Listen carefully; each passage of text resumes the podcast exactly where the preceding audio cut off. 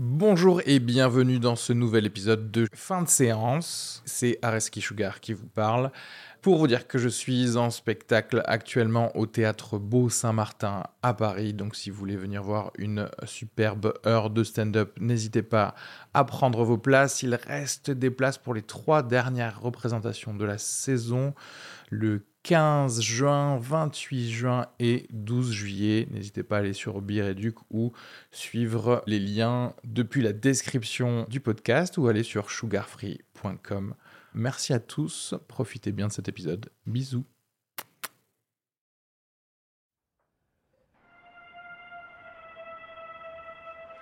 Bonjour à tous et bienvenue dans l'épisode numéro 55 euh, de fin de séance. Je suis Areski Sugar et euh, nous sommes le 10 juin 2017 et aujourd'hui on parlait avec Arnaud Decaze et Arthur Goisset du film Le jour d'après euh, réalisé par Hong Sang-soo et sorti le 7 juin 2017 en, en, France. Un film coréen très intéressant qui était sélectionné en compétition au Festival de Cannes donc 2017. On a parlé également au tout début d'épisode du euh, documentaire Nothing Wood, de la rétrospective de David Lynch qu'il y a en ce moment dans euh, pas mal de cinéma euh, partout en France. et en toute fin, on a la deuxième fois, pour la deuxième fois, on a le fin mail, c'est-à-dire vos, vos mails vos questions. Aujourd'hui, c'était Julie qui nous posait une question sur les films de Mommy et les films de Tom Cruise. Donc voilà, vous pouvez regarder dans le descriptif tout le minutage pour repérer directement ces Euh, n'oubliez pas d'aimer la page Facebook, de vous abonner au Twitter, à l'Instagram, d'aller sur euh, l'iTunes Store et de nous mettre 5 étoiles euh, sur les podcasts. Faites pareil sur le Deezer, sur Podcast France. En gros, aimez-nous, hein, parce que voilà, on est en gros gros manque d'affection. Donc allez-y. Et voilà, j'ai plus qu'à vous souhaiter un bon épisode. Allez, gros bisous.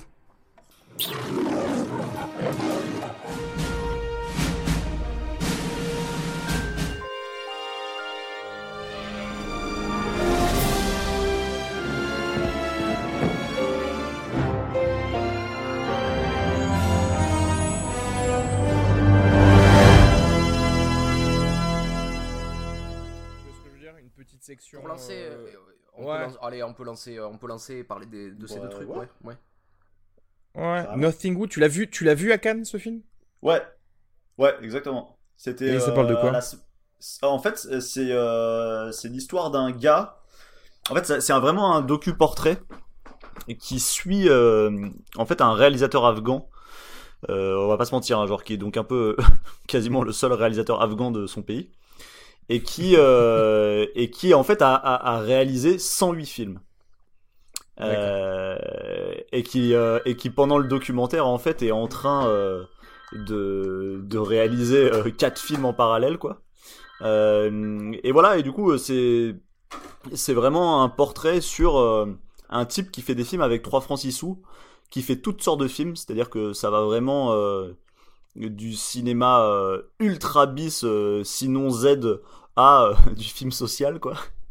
Et en mode, le mec fait des films de ninja et il fait des films sur. Enfin, il a fait un film par exemple sur un marchand de thé à Kaboul, tu vois. le mec, c'est entre Ed Wood et Orson Welles en fait, c'est ça ouais, c'est assez incroyable. Et, et, et, en fait, le, le, le c'est un type hyper intéressant parce que bon, évidemment, il y a un côté un peu truculent euh, chez le personnage, euh, ne serait-ce que parce que c'est un type qui fait vraiment des films avec trois francs six sous, c'est-à-dire que il a une caméra, euh, il a trois acteurs avec qui euh, il travaille à chaque fois, quoi. Et euh, et, euh, et voilà et, du coup et du coup il y a un côté un peu vraiment fait avec des bouts de ficelle comme on ferait des films d'école quoi avec rien aucun moyen et, et, donc ça, il y, a de la comédie là-dedans, et en même temps, en fait, ce qui est très beau, c'est que c'est vraiment un groupe de personnes qui est absolument passionné par le cinéma. Euh, C'est-à-dire qu'en en fait, on se rend compte que c'est pas du tout des types qui occupent un créneau ou tu vois, euh, qu'on trouvait le bon filon quoi. C'est vraiment, euh, c'est vraiment en fait euh, des mecs qui sont absolument passionnés par le cinéma euh, depuis en fait très longtemps. qui en fait du coup en font dans un pays où c'est absolument pas une évidence de faire des films évidemment parce qu'il n'y a pas d'industrie, mais aussi parce que, je veux dire, euh, personne n'a l'habitude de voir des films euh, de voir des films afghans quoi. et donc et donc voilà, j'ai trouvé le film hyper intéressant. Euh, en fait, on se rend compte aussi que c'est des mecs qui prennent des risques en faisant leurs films, euh, ce qui est ce qui est assez beau. Euh, enfin, par exemple, les mecs ont tourné des films de guerre euh, au milieu des bombes, etc. Enfin, pendant la, vraiment la guerre, quoi. Enfin, bon, bref, c'est un peu du coup des têtes brûlées comme ça, et, et, en fait, le film est très émouvant sur ça, quoi. C'est-à-dire sur tout à la fois, on fait des tout des tout petits films et en même temps, on est on est mu genre par une force immense, quoi. et et ouais, j'ai trouvé ça en fait très émouvant parce que en fait la force du film est de réussir à jamais regarder ces personnages de haut sous prétexte qu'ils peuvent prêter à rire euh, et toujours être à leur hauteur. Et, euh, et si bien qu'en fait on rit avec eux plus qu'à leur dépens. Et, euh, on s'émeut aussi beaucoup ben de, toute l'énergie et la conviction qu'ils déploient dans leur film quoi. Et ce qui est incroyable c'est que en vrai il y a deux ou trois films que j'ai envie de voir c'est-à-dire que genre, pas, je sais pas, dans, dans, dans, le docu, il y a peut-être, euh, une cinquantaine d'extraits de, ouais, il y a peut-être une cinquantaine d'extraits de films, un paquet de bises, de zéderies, etc. Il y en a bien un ou deux que j'ai envie de voir, notamment un film de ninja qui a l'air incroyable. euh, et et il y a cette histoire de marchand de thé là, qui franchement, tu vois un extrait, ça a l'air assez émouvant et assez beau. Euh, Sachant que le film, je veux dire, euh, le documentaire lui-même, il était fait par euh, par qui en fait? C'est fait par une française en fait. Française. Euh, j'ai oublié son nom. En fait, c'est pour savoir si c'était. Euh, ouais, c'est en fait c'est une femme qui travaille à la radio et qui fait euh, du docu radio en fait, si j'ai bien compris. Enfin, c'est ce qu'on m'a raconté en tout cas. et et voilà. Enfin, vraiment, je pense que elle entre très fort en empathie avec son personnage. Elle arrive du coup à rendre ça à l'image. Moi, je trouve qu'il y a des approximations formelles, mais j'ai même pas envie d'en parler parce que parce que j'ai pas envie que les gens se disent ah bon c'est un premier film un peu maladroit sur des trucs et tout. Il l'est à certains égards, mais mm. je trouve qu'il y a une mais c'est tellement intéressant que ouais ok. Qui est ouais qui est communicatif quoi. Et euh... et ouais non et c'est c'est enfin c'est très beau. C'est très beau et alors et, et, par exemple il y a un truc qui est assez incroyable euh, et qu'on apprend dans le film. C'est un petit spoil mais je, mais mais je vous le dis parce que c'est quand même intéressant c'est qu'en fait ces, ces types sont des superstars en Afghanistan c'est-à-dire que genre leurs films sont vus partout en Afghanistan et quand je dis partout c'est c'est en fait par des gens de tous bords politiques et, et donc par exemple euh, il y a des fans euh, de ces mecs euh, parmi, enfin parmi les, extrémistes religieux. Ouais, ouais, parmi les talibans. Alors, sachant évidemment que normalement les talibans, enfin interdisent le fait de mater des films, etc. Mais qu'en fait, en contrebande, il y a toute une frange des, des, des, soldats talibans qui matent les films de ce gars. Et sachant que genre, il faut savoir que genre le, le, le personnage principal euh, de quasiment tous ces films, c'est euh, un mec hyper efféminé qui du coup joue euh, de euh, de enfin voilà enfin de, de, de, de, tout à la fois le fait d'être un homme et de pouvoir avoir un certain nombre d'attributs virils et en même temps euh, de d'avoir très envie de, de, jouer avec avec le genre. Et, et, et, et, par exemple il interprète des femmes genre dans certains films etc donc il se travestit etc et, et, et se dire que des talibans en fait sont fans de ces mecs là et notamment de cet acteur là qui euh, joue à ce point avec le genre, etc. Euh, bah, je trouve ça quand même assez fascinant, quoi. Euh, voilà. Euh, du coup, je le, ouais, je recommande vivement, vivement ce film. Euh, je pense que tous les gens qui iront en ressortiront avec la banane et et auront passé un excellent moment, en plus d'avoir vu un film très intéressant. ça me donne super envie d'aller le voir, en tout cas. ça a l'air pas mal. Ouais. D'autres films que vous avez vus, que ce soit. D'ailleurs, est-ce que le film d'aujourd'hui, tu l'avais vu à Cannes, toi, ou pas? Oui, je l'ai. Ouais, ouais, ouais. Je l'avais vu à Cannes et c'est ce que j'avais préféré à Cannes. Ah ouais. Après, moi, j'ai pas vu beaucoup de films à Cannes. Hein. Je, vais, je vais pas vous mentir non plus. Donc, euh, parce que je me quand on m'a demandé alors à qui tu donnerais la Palme d'Or, j'ai dit bah je la donnerai à Wong Sang-soo. Bon, j'ai vu euh, six films dont seulement trois ou quatre en compétition. Donc d'accord. donc forcément, euh, je suis pas vraiment la la personne à qui il faut poser cette question. Espèce de menteur, tu sais, il en voit qu'un, il fait ouais bah c'est lui. Hein. j'ai évidemment commencé genre par bluffer avant de dire la vérité. C'est normal. Euh, c'est le showbiz. Mais euh, mais oui, du coup, euh, du coup, du coup, bah, c'est cool qu'on puisse parler du Hong Sang-soo parce que, enfin, moi, je l'ai vraiment beaucoup aimé. Et après, dans les autres trucs que j'ai vu à Cannes, je recommande pas du tout le Coppola. Mais alors, pas du tout. ah, le, les proies? qui a, eu, qui a eu un prix de la mise en scène à Cannes, les, proies, ouais. Ah, ben, on en avait parlé de la dernière fois de, du fait que ça, ben, ça ressemblait beaucoup, en tout cas, à la bande-annonce. Et bah, putain, Ouais, et ben je suis désolé de vous dire que j'avais absolument tort sur euh, mes prédictions. que donc Areski, tu avais absolument raison, et que euh, c'est un remake. Euh, c'est un remake quasi scène à scène du Seagull. C'est le psycho de Vincent, quoi. Non, c'est vraiment c'est impressionnant. C'est un remake quasi scène à scène du Seagull. Il y a quelques scènes en moins. Et surtout la grande différence, enfin la grande différence, la, la, la, différence de traitement est que euh, le, le, personnage interprété par Eastwood et donc là par Colin Farrell a été euh, extrêmement lissé et mis au second plan pour se concentrer sur les femmes et je pense mhm. que ça pose des gros problèmes narratifs dans le film et que et que du coup le, le toute la dimension euh, manipulation entre tous ces personnages, toute la dimension retorse qu'il y avait genre dans le Seagull et, euh, très très très euh, genre dans le, dans le film de, de Coppola. Et, euh, et, ouais non je trouve le film vraiment pas bon du tout en fait. Euh, et, et, et, infiniment inférieur au film de Seagull. Genre dans des proportions qui sont embarrassantes. Et du coup d'après ce que tu me dis inutile quoi puisque tu vois ça je veux dire s'il y a vraiment ben... aucun c'est que si la personne se dit je vais faire un, remake de ce film, mais que la seule chose que je fais c'est donner moins d'importance à un personnage, tu vois ce que je veux dire? C'est un peu bizarre quand même. Bah disons que oui, enfin non mais très clairement son angle ici euh, c'est euh, c'est euh, Virgin Virgin Suicide, je le dis vite hein, mais Virgin Suicide rencontre le film de Seagull. En fait c'est ça son angle pour réinvestir le film de Seagull. Ah ok oui donc. C'est-à-dire vraiment être du côté des femmes. Euh, mais le problème, c'est qu'elle elle est de manière si dogmatique qu'en fait, ça en fait perdre vraiment toute sa saveur au film, mais aussi aux femmes, en fait, en dernière analyse. Et, euh, et ouais, non, j'ai vraiment trouvé le film très faible. Euh, et j'étais extrêmement déçu en sortant, sachant que c'était vraiment un des films que j'attendais le plus euh, à Cannes, et c'est aussi pour ça que je me suis bougé pour aller le voir là-bas. Mais t'avais trop la foi, c'était pas normal que tu crois ouais, mais tu vois, genre, que, ça allait, que ça allait être bien. Non mais regarde, alors, et, et en même temps, et en même temps, enfin, on pourrait se dire, pour quelqu'un pour un spectateur comme moi qui, aime beaucoup le Seagull, a priori, euh, je devrais être très remonté en rentrant dans la salle euh, contre un film qui veut le remaker. Mais c'était pas le cas du tout, en fait. Je trouvais ça, je trouvais ça intéressant, a priori, sur le papier. Parce que je trouvais ça pertinent, en fait, aussi. Euh, là, maintenant, tout de suite, dans un contexte, genre, où les questions féministes sont, sont, sur le premier plan. Sont, sont, sont, hyper contemporaines, sont très médiatisées, où il y a de fait tout un tas de courants euh, du féminisme genre qui s'opposent et, et, et, du coup c'est pas du tout un mouvement uni aujourd'hui ouais. euh, dans le monde et tout enfin du coup en fait je trouve ça toujours intéressant les récits qui ont envie d'aller s'intéresser à la question du féminisme dans des récits proto-féministes en fait euh... donc, donc, en fait vraiment je vois je vois la pertinence du remake aujourd'hui euh, c'est juste que je trouve l'exécution et, et, tout un tas de choix narratifs opérés par euh, Coppola euh, raté quoi. Donc je recommande vraiment pas le film. Voilà. Ouais. Arnaud, tu voulais nous parler de la rétrospective David Lynch, je pense? Oui, tout à fait. Ben, en, ce moment, en ce moment, en tout cas à Paris, euh, il y a beaucoup des films de David Lynch qui ressortent euh, un, peu dans, dans, un peu dans tous les cinémas.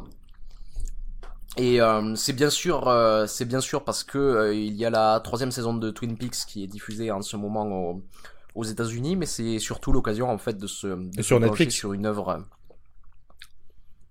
sur Netflix. Ouais. Et euh, c'est l'occasion de se reprendre, de pencher sur une œuvre euh, assez particulière, mais euh, complètement fascinante. Et euh, en fait, ce qui m'a, ce qui, ce qui m'a, j'en ai revu beaucoup. Hein, du coup, je suis allé en voir. et en fait, ce qui, ce qui est assez fascinant, c'est que quand tu regardes quasiment tous les films qu'il a fait, qu'il a fait dans les années 80 et 90, t'as l'impression en fait d'une lente progression vers vers Mulholland Drive, où finalement, j'ai vraiment l'impression. Pour moi, Mulholland Drive, c'est un film parfait. C'est euh, un des un des rares films à être à l'origine de ma vocation de, de vouloir bosser dans le cinéma. Faut savoir que Arnaud est très demandé aujourd'hui. Je sais pas ce qui se passe. Et euh, je suis désolé. Ah, c'est pas grave. En fait, en, fait c'est, ça peut être presque une école de, de cinéma sur la manière de, de raconter les histoires.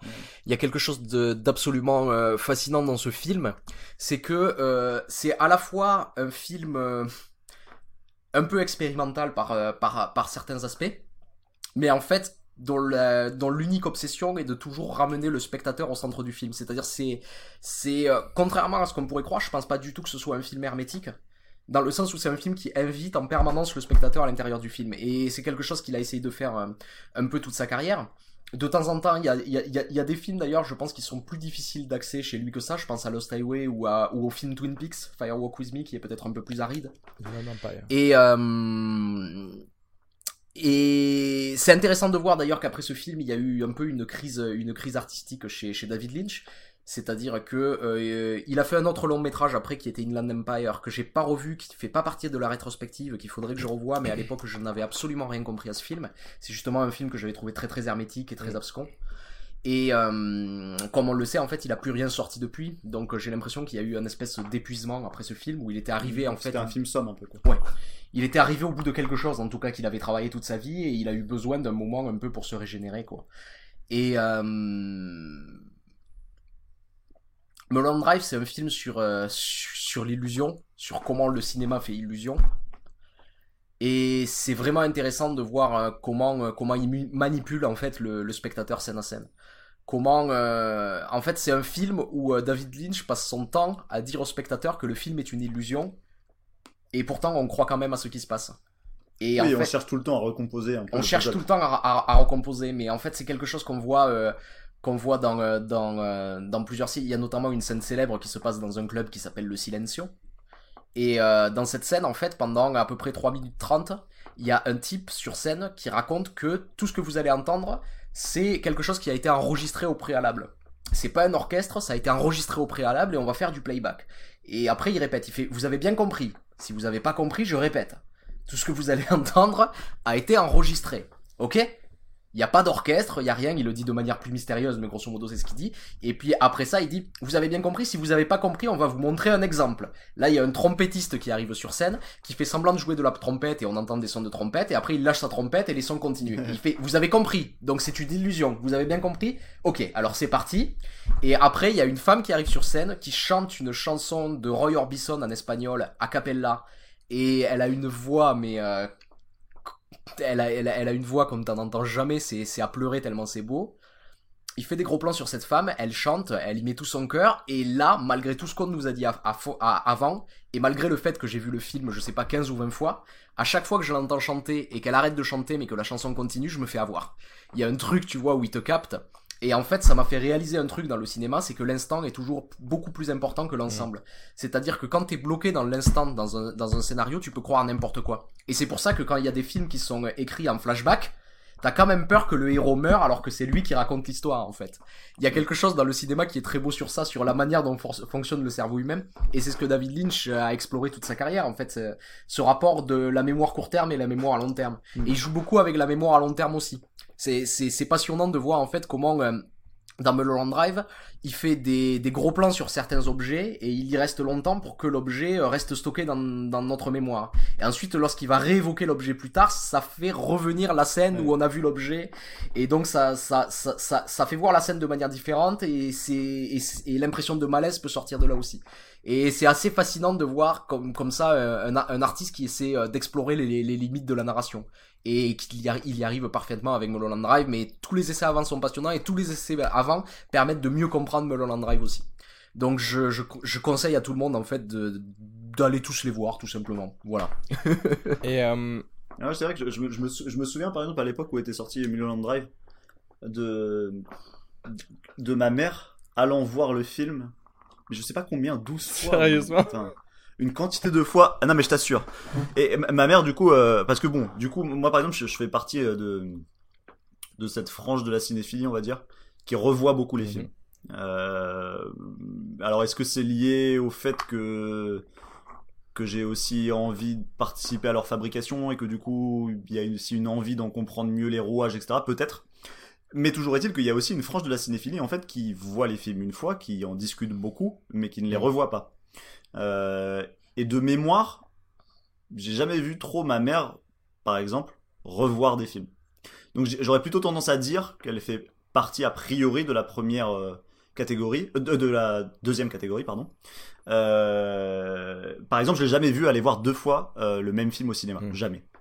Et là, elle l'a revu, je crois, mais vraiment une dizaine de fois. C'était une dinguerie. Et je me souviens qu'elle y retournait, genre avec des copines, etc. Enfin que, que y a, enfin qu'il s'est passé quelque chose autour de ce film dans la cinéphilie en tout cas, euh, qui a rendu les gens fous. Vraiment. Un peu comme, euh, par exemple, euh, toute proportion gardée parce que du coup c'est pas du tout euh, le même public mais un peu comme Lost a pu rendre les gens de fous euh, au milieu des Au années niveau de la 2000 série film. sur toutes les interprétations possibles et imaginables etc qu'il y avait euh, quand on regardait la série où on se posait des- mille questions sur euh, euh, les murmureurs les machins les trucs et, euh, et en fait et- et le fait qu'un film comme ça soit capable d'exercer un tel pouvoir de fascination soit capable genre de de, de, de, de mobiliser autant de d'énergie intellectuelle pour euh, pour produire du sens et produire du signifiant.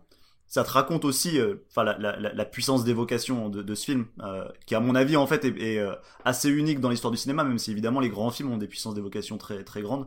Mais celui-là se pose quand même vraiment là aussi, pour toutes les raisons qu'a évoqué Arnaud là et et ouais et, et du coup genre Mais- mais- ça me donne envie d'ailleurs d'aller le revoir rien que Mais de, j'ai- de j'ai- t'en j'ai- entendre J'ai j'ai- t'entendre en j'ai parler. l'impression en plus vraiment dans notre génération qu'il a un statut par- C'est ce un que- particulier, c'est-à-dire que c'est c'est le genre de choses qu'on peut qu'on qu'on qu'on peut qu'on peut entendre, c'est-à-dire si si tu parles par exemple aux cinéphiles des années 50 et 60, ils ont Citizen Kane, tu vois. ouais, c'est vrai. Euh, si tu parles après un peu plus tard, on va dire les, les cinéastes des années allez 80-90, ça va être Vertigo d'Hitchcock, tu vois, qui va qui va qui va prendre ce truc-là. Et j'ai j'ai l'impression que Mulholland Drive pour notre génération, il a ce statut-là Ouais. en fait, Ouais, complètement. ce truc comme ça de d'objet complètement Je, fascinant. pense, qui, euh, euh, je crois que c'était Jean-Yves. qui euh, C'était Jean-Yves qui en parlait la dernière fois. Effectivement, pour nous, euh, tu vois, lycéens, je pense, quelque chose comme ça. À l'époque, c'était le film qui a été un peu aussi le déclic du ah, on peut faire autre chose avec le, le cinéma. En tout cas, on peut aller plus loin et et oui, je, je, je comprends le revisionnage. Nous-mêmes, je pense que, enfin, je sais pas pour toi, euh, Arnaud, mais à l'époque, on l'avait revu euh, aussi parce que euh, Mais parce qu'il y avait et- plusieurs et couches, notamment avec avec avec avec, Je- avec Jean-Yves qui participe souvent à ce podcast, on avait fait des schémas pour remettre l'histoire en, en ordre. On l'avait vu plein de fois. Enfin, c'était euh, c'était la folie. Ah je me souviens quoi. C'était vraiment. C'était euh, sorti en quelle année exactement 2001. En 2001, ouais. 2001, ouais. Ouais, moi, c'est marrant parce que genre du coup, moi je me souviens, euh, donc en 2001 j'avais 15 ans, et je me souviens que la première fois que j'ai vu le film, il y a des trucs que j'ai trouvé forts dans le film visuellement, mais le film avait quand même glissé sur moi et j'y comprenais pas grand chose. et du coup, genre, euh, je pouvais pas m'empêcher de penser que, que ta mère était folle.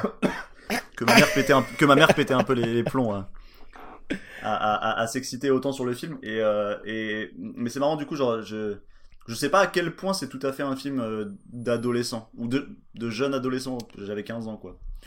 Je crois que j'étais encore à un âge en vrai où euh, Ouais. bon, les, les, les trucs trop réflexifs, ça m'intéressait Ouais, moyennement. peut-être aussi. Hein, il y a- c'est une conjonction de différents paramètres également. Euh, mais d'a- d'ailleurs, euh, de, de tout ton, de tout ce que tu viens de dire sur, sur Lynch, bah, ça m'a donné envie de revoir Inland Empire, qui, pour le coup, moi, il avait glissé moi sur aussi. moi, effectivement, quand je l'ai vu. Enfin, pas glissé Ouais, sur moi moi, mais genre, euh, enfin, je voyais qu'il y avait, je sais pas, des embryons de pensée, etc. Et c'est marrant parce que il y avait Justin Theroux dans ce, dans ce film aussi. Et lui qui est énormément euh, présent maintenant dans ma vie grâce à The Leftovers, et j'ai envie de me dire qu'il y a euh, peut-être quelque chose que je comprendrais mieux maintenant, tu vois. Ouais, Ah mais attends. Justin Theroux, c'était le mec euh, de Jennifer Aniston, non? Oui, qui joue dans Mulholland Drive, dans Inland Oui, Empire, ça, dans ça, The. Leftovers. Ouais, ouais. c'est ça, c'est ça. Ok. Co-scénariste d'Iron Man 2. Pardon, non, je sais, oui, oui, oui. Et de Tropic Thunder. Et de Tropic Thunder. Ouais. ça c'est la classe. Mais euh, ouais, donc, Euh, ah, Iron Man 2, c'est pas la classe, hein, parce que c'est un gros bousin. c'est vrai. mais, ouais, mais le pauvre, euh, il a eu des contraintes, c'est pour ça. Il Euh, a surtout un mauvais réalisateur. quoi, c'était John Favreau, non, le 2 Ouais, T'aimes pas- John ouais, Favreau Fa- ouais, J'aime pas beaucoup John Favreau, pour être honnête, mais par ailleurs, je pense que c'est aussi son film le plus faible. Enfin, genre, euh, Iron Man 1, ça tient quand même la route, et, euh, et, et là, récemment, c'est. Merde, qu'est-ce qu'il a fait? Il a fait Mowgli. Ouais, Le La livre ville de la jungle, non, je, je l'ai pas vu ce film. Moi, j'ai bien aimé. Ouais. j'ai bien aimé. C'était sympa, ça apporte pas grand chose par rapport au non, dessin mais animé. j'ai mais- trouvé ça assez solide. Ouais. Et plutôt, euh, plutôt avec quelques idées euh, sur la 3D. Juste pour euh, clôturer David Lynch, est-ce que t'as commencé à voir euh, la troisième saison de Twin Peaks ou pas? Non, alors donc j'ai j'ai revu Fire Walk With Me qui est le film que je trouve très très bon et je trouve que Cheryl Lee en Laura Palmer est extraordinaire dans ce film. Et en fait, je suis en train de revoir la saison 1 et saison 2 pour me les remettre en tête C'est pareil. avant de partir dans la saison 3. C'est pareil, sauf que j'ai pas commencé. Et, et en Mm. fait, euh, Ludo m'a dit que, que la saison 1 était quand même assez difficile à, à, re- à revoir. Alors je sais pas trop si, euh, si elle... La saison 1 Ouais, est-ce qu'elle est datée ou pas? Parce que ça me fait peur un peu de... Non, je suis pas d'accord. Je suis pas d'accord. Là, euh, moi j'ai fini la saison 1, je vais commencer la saison 2. Je sais pas ce que la saison 2 vaut. Mhm. Euh, dans mes souvenirs, elle était moins bonne que la 1, mais la Ouais. saison 1, elle se voit toute seule, je trouve. Ok. Non, mais ça, ferait- du coup, ton avis est biaisé en fait. Je sais pas pourquoi je te demande. bon, euh, bah, je pense que c'est bon, non? Je crois qu'on a dit tout ce qu'on avait à dire sur, euh, sur ce qu'on avait vu euh, dernièrement. On va Euh, peut-être parler du film de la semaine. voilà, le film de la semaine, c'est euh, euh, le jour d'après, donc pas euh, de Roland Emmerich, d'accord, de Hong Sang-soo, sorti euh, le 7 juin 2017, donc officiellement euh, en France. Je vais vous lire rapidement le synopsis. Arum s'apprête à vivre son premier jour de travail dans une petite maison d'édition. Bongwan, son patron, a eu une relation amoureuse avec la femme qu'Arum remplace. Leur liaison vient de se terminer. Ce même jour, la femme de Bongwan trouve une lettre d'amour. Elle arrive au bureau sans prévenir et prend Arum pour la femme qui est partie. Qu'est-ce que vous avez pensé de le jour d'après? Et du coup, Arthur, si c'est toi qui commence, tu es un peu obligé de dire que tu adores le réalisateur. Parce que c'est le disclaimer. ça? Ah, mais alors non, le problème en Non, fait c'est que je peux pas. Euh, C'est pas du tout ça. Euh, c'est que moi pour le coup je vais être la personne dans la conversation qui euh, connaît très mal le réalisateur. Euh, alors bon, et sachant que Hong Sang-soo a quand même fait déjà beaucoup de films puisque c'est un type euh, qui tourne, euh, je crois quasiment deux films par an euh, là. En tout cas, Alors, Il a fait Juste pour 21 dire, films en 21 2017, ans. on- en 2017, on va avoir droit à 4 films de Hong Sang-soo. Ouais, c'est ça. Bon, en tout cas, alors, du coup, 21 films en 21 ans, mais ça a l'air d'être quelqu'un dont le rythme de croisière euh, augmente un peu continuellement. Euh, et et, et c'est vrai que je, j'en entendais parler un peu comme ça de loin. Euh, moi, j'ai vu qu'un autre film en fait. de Ah, mais j'ai cru que Sang-soo, t'en avais euh, plus, plus, moi. De... mais non, pas du tout, pas du tout en fait. Genre, je, je suis pas du tout euh, euh, un, un, un fan acquis à, Hong Sang- à Hong Sang-soo depuis longtemps. Pour être honnête, je connais vraiment très mal son cinéma. Euh, et voilà, mais, mais toujours est-il que je me suis retrouvé à le voir à Cannes euh, juste parce que je sais pas, parce que j'ai euh, quelqu'un m'a filé des places et du coup j'y suis allé et, euh, et j'ai trouvé ça assez formidable. Euh, alors sachant en plus que quand j'ai vu le film, euh, je l'ai pas vu à la toute première projection du film et, et je sais que des gens en sortaient en disant oui bon c'est Hong Sang-soo, euh, voilà toujours la même musique, euh, rien de très original, euh, ça Bah. tourne un peu en rond machin. Ouais. Bon moi du coup je m'en foutais hein, parce que genre euh, Oui, tu connaissais pas parce que Ah voilà ouais. j'y connaissais rien donc j'étais en mode bon allons voir euh, allons voir moi je m'en rendrai pas compte de toute façon et euh, et alors je vais vous dire une chose ben je trouve que le film est vraiment formidable et euh, et alors et les gens qui ont vu beaucoup de films de Hong Sang-soo qui trouvent que ça tourne en rond peut-être que ça tourne en rond mais ça tourne très joliment en rond quoi euh, et euh, j'ai trouvé le film hyper fort en fait euh, hyper fort parce que formidablement bien écrit c'est-à-dire je, trouve que c'est euh, d'une très très très très très grande finesse euh, psychologique. Euh, c'est un film qui s'attaque en plus à un sujet pas évident, qui est grosso modo la lâcheté masculine dans les relations amoureuses, et donc la veulerie un peu comme ça masculine. Ce qui en fait un film assez dur à voir pour un, homme, parce qu'il y a des effets miroirs un peu en permanence. Euh, en tout cas, ça a été le cas pour moi euh, en voyant le film. C'est-à-dire que genre on voit un peu toutes les bassesses qu'on a pu euh, être amené à faire dans sa vie, dans ses relations amoureuses, et et ouais, c'est un peu dur de, de voir du coup un personnage quand même assez détestable à bien des égards. euh, faire tout ce qu'il fait et en même temps être en empathie avec lui malgré tout parce que c'est le héros du film et que, et que c'est bien écrit et que en fait il y a quand même de bonnes raisons d'être attaché à ce personnage dans le récit Mhm. et euh, et voilà j'ai- été euh, j'ai été vraiment très très très très très capté par le film. Euh, je trouve que les personnages euh, féminins sont extraordinaires.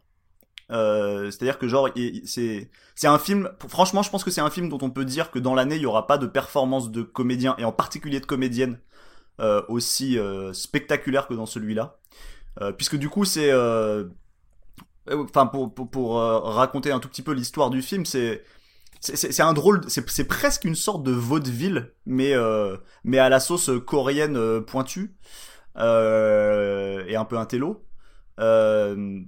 Puisque finalement c'est l'histoire d'un gars qui en gros tient une maison d'édition, qui en fait s'est mis à fricoter avec une de ses assistantes. Et il se trouve que sa femme se met à subodorer euh, qu'il la trompe au moment en fait où cette assistante euh, s'est barrée parce qu'elle trouvait que c'était trop compliqué euh, de vivre avec, enfin d'essayer de construire une relation amoureuse avec cet homme vu qu'il était marié et puis qu'il avait l'air d'être toujours un peu fuyant, retors, enfin voilà quoi, à louvoyer. Euh, et si bien qu'en fait une nouvelle assistante arrive et elle est euh, accusée à tort par euh, cette, par, par la femme du personnage principal d'être la maîtresse de, ce mec. Et donc voilà, et donc du coup il y a tout le film se construit autour de, de ce quiproquo et donc de ce, c'est même plus un triangle amoureux, du coup c'est un, carré amoureux. Et, ouais, et le film est, est hyper puissant, euh, est hyper puissant à l'endroit du récit, dans sa capacité par exemple à construire des scènes euh, très complexes sur le plan psychologique, euh, mais qui, et qui s'étirent énormément dans le temps. En fait, c'est vraiment, euh, enfin, pour le coup, euh, pour, pour, donner- pour donner un tout petit peu, parce que je sais qu'Arnaud veut parler du dispositif un peu, de la manière dont le type tourne, etc. Mais pour donner un peu une idée, euh, euh, c'est c'est quand même que des plans séquences, quasiment, je crois. Oui. Euh, et, des plans séquences un peu particuliers puisque c'est quand même quasiment tout le temps des gens qui discutent euh, et qui discutent attablés. Euh, donc du coup en fait on est de profil à eux un peu en permanence et on passe d'un personnage à l'autre. Euh, le, le Hong Sang-soo du coup utilise un zoom et il se rapproche d'eux, il s'en éloigne, etc. Et donc du coup il, il va comme ça isoler des éléments dans l'image mais toujours dans le plan séquence. Euh, si bien que du coup en fait c'est pas un film euh, pour le coup, c'est presque, c'est que des plans séquences anti-spectaculaires. C'est-à-dire que c'est pas du tout des plans séquences comme on a l'habitude d'en voir, qui sont des performances de metteurs en scène. Ouais. Là, c'est plus en fait euh, des plans séquences où, euh, où lui, ce qui l'intéresse, c'est de, con- c'est de construire du temps et de le sentir tout de suite. Euh, et en même temps, parfois, il a envie d'être plus près d'un personnage euh, que que que que, que d'un autre, ou il a envie de se focaliser euh, sur les mains euh, plutôt que sur le visage, ou tout à coup, il a envie en fait de mettre tous les personnages dans le même plan. Et donc, en fait, il va il va découper à l'intérieur du plan séquence d'une certaine manière Grâce au zoom. euh, grâce au zoom. Et, euh, et, et si bien que du coup ça donne même au zoom euh, une euh, comment dire une essence très particulière puisque c'est vrai que le zoom d'habitude euh, c'est c'est c'est c'est quelque chose qu'on utilise de manière très expressive parce que c'est très visible un zoom. Euh, Enfin, je veux dire, il y a plein de types de zoom différents, mais euh, on pense au zoom chez Tarantino, euh, on pense euh, au zoom euh, du coup chez Léon, mais qui est, enfin, qui est, qui est à l'o- à l'origine des zooms aussi chez, chez Tarantino. On pense au zoom années 70 de suivi, où alors tout à coup on va se focaliser, on va s'approcher dans l'image de quelque chose, etc. Donc il y, a- il y a toute une Personnellement, je comme ça, pense au- des au zooms zoom dans de- du cinéma. De soap opera, en fait, aussi, tu vois. Ouais, absolument, non mais absolument. Spécialement dans ce film-là, en, en plus. Et, et, et, et c'est ça, et du coup, c'est vrai que le, le, le, le zoom est quand même un, un, un, un geste de cinéma très, expri- très expressif, très visible, en fait. Ce qui est la grande différence avec le travelling, en fait. C'est-à-dire qu'un travelling bien placé, on, on peut ne pas le remarquer. Oui, avec une Euh, bonne, euh, s'il un bon rythme. ouais. S'il épouse le, ré- s'il épouse, c'est ça, s'il est dans le bon rythme, au bon moment dans le récit, pour épouser euh, le, le- le- la bonne émotion chez un personnage, par exemple, en fait, on ne va même pas se rendre compte qu'il y a un mouvement de caméra. Alors qu'un zoom, tout à coup, il y a quelque chose de, regarde, faut que tu te focalises sur ça. Aussi parce qu'il y a un changement focal. C'est-à-dire que, par exemple, quand on zoome en avant, on change de focale et, et littéralement, on écrase euh, la, profondeur de champ pour se focaliser sur un élément euh, euh, dans l'image. Euh, et, et, et du coup, et du coup, là, ce qui est assez drôle, c'est que au début, on commence à voir des zooms dans le film et on s'interroge sur la nature de ces zooms. En tout cas, moi qui ne connais pas du tout genre la méthode de Hong Sang-soo et tout. Et puis très vite, je me rends compte que, en fait, c'est pas des zooms par lesquels il essaie de produire des effets de sens euh, forts. Non, en fait, c'est juste que tout à coup, dans sa scène, à ce moment-là, euh, d'un déploiement euh, euh, narratif, il a envie d'être plus sur un tel, plus sur quelque chose, etc. Et, euh, et j'ai trouvé ça, euh, en fait, assez fort et assez, enfin, très singulier. J'avais jamais vu un truc de cet ordre.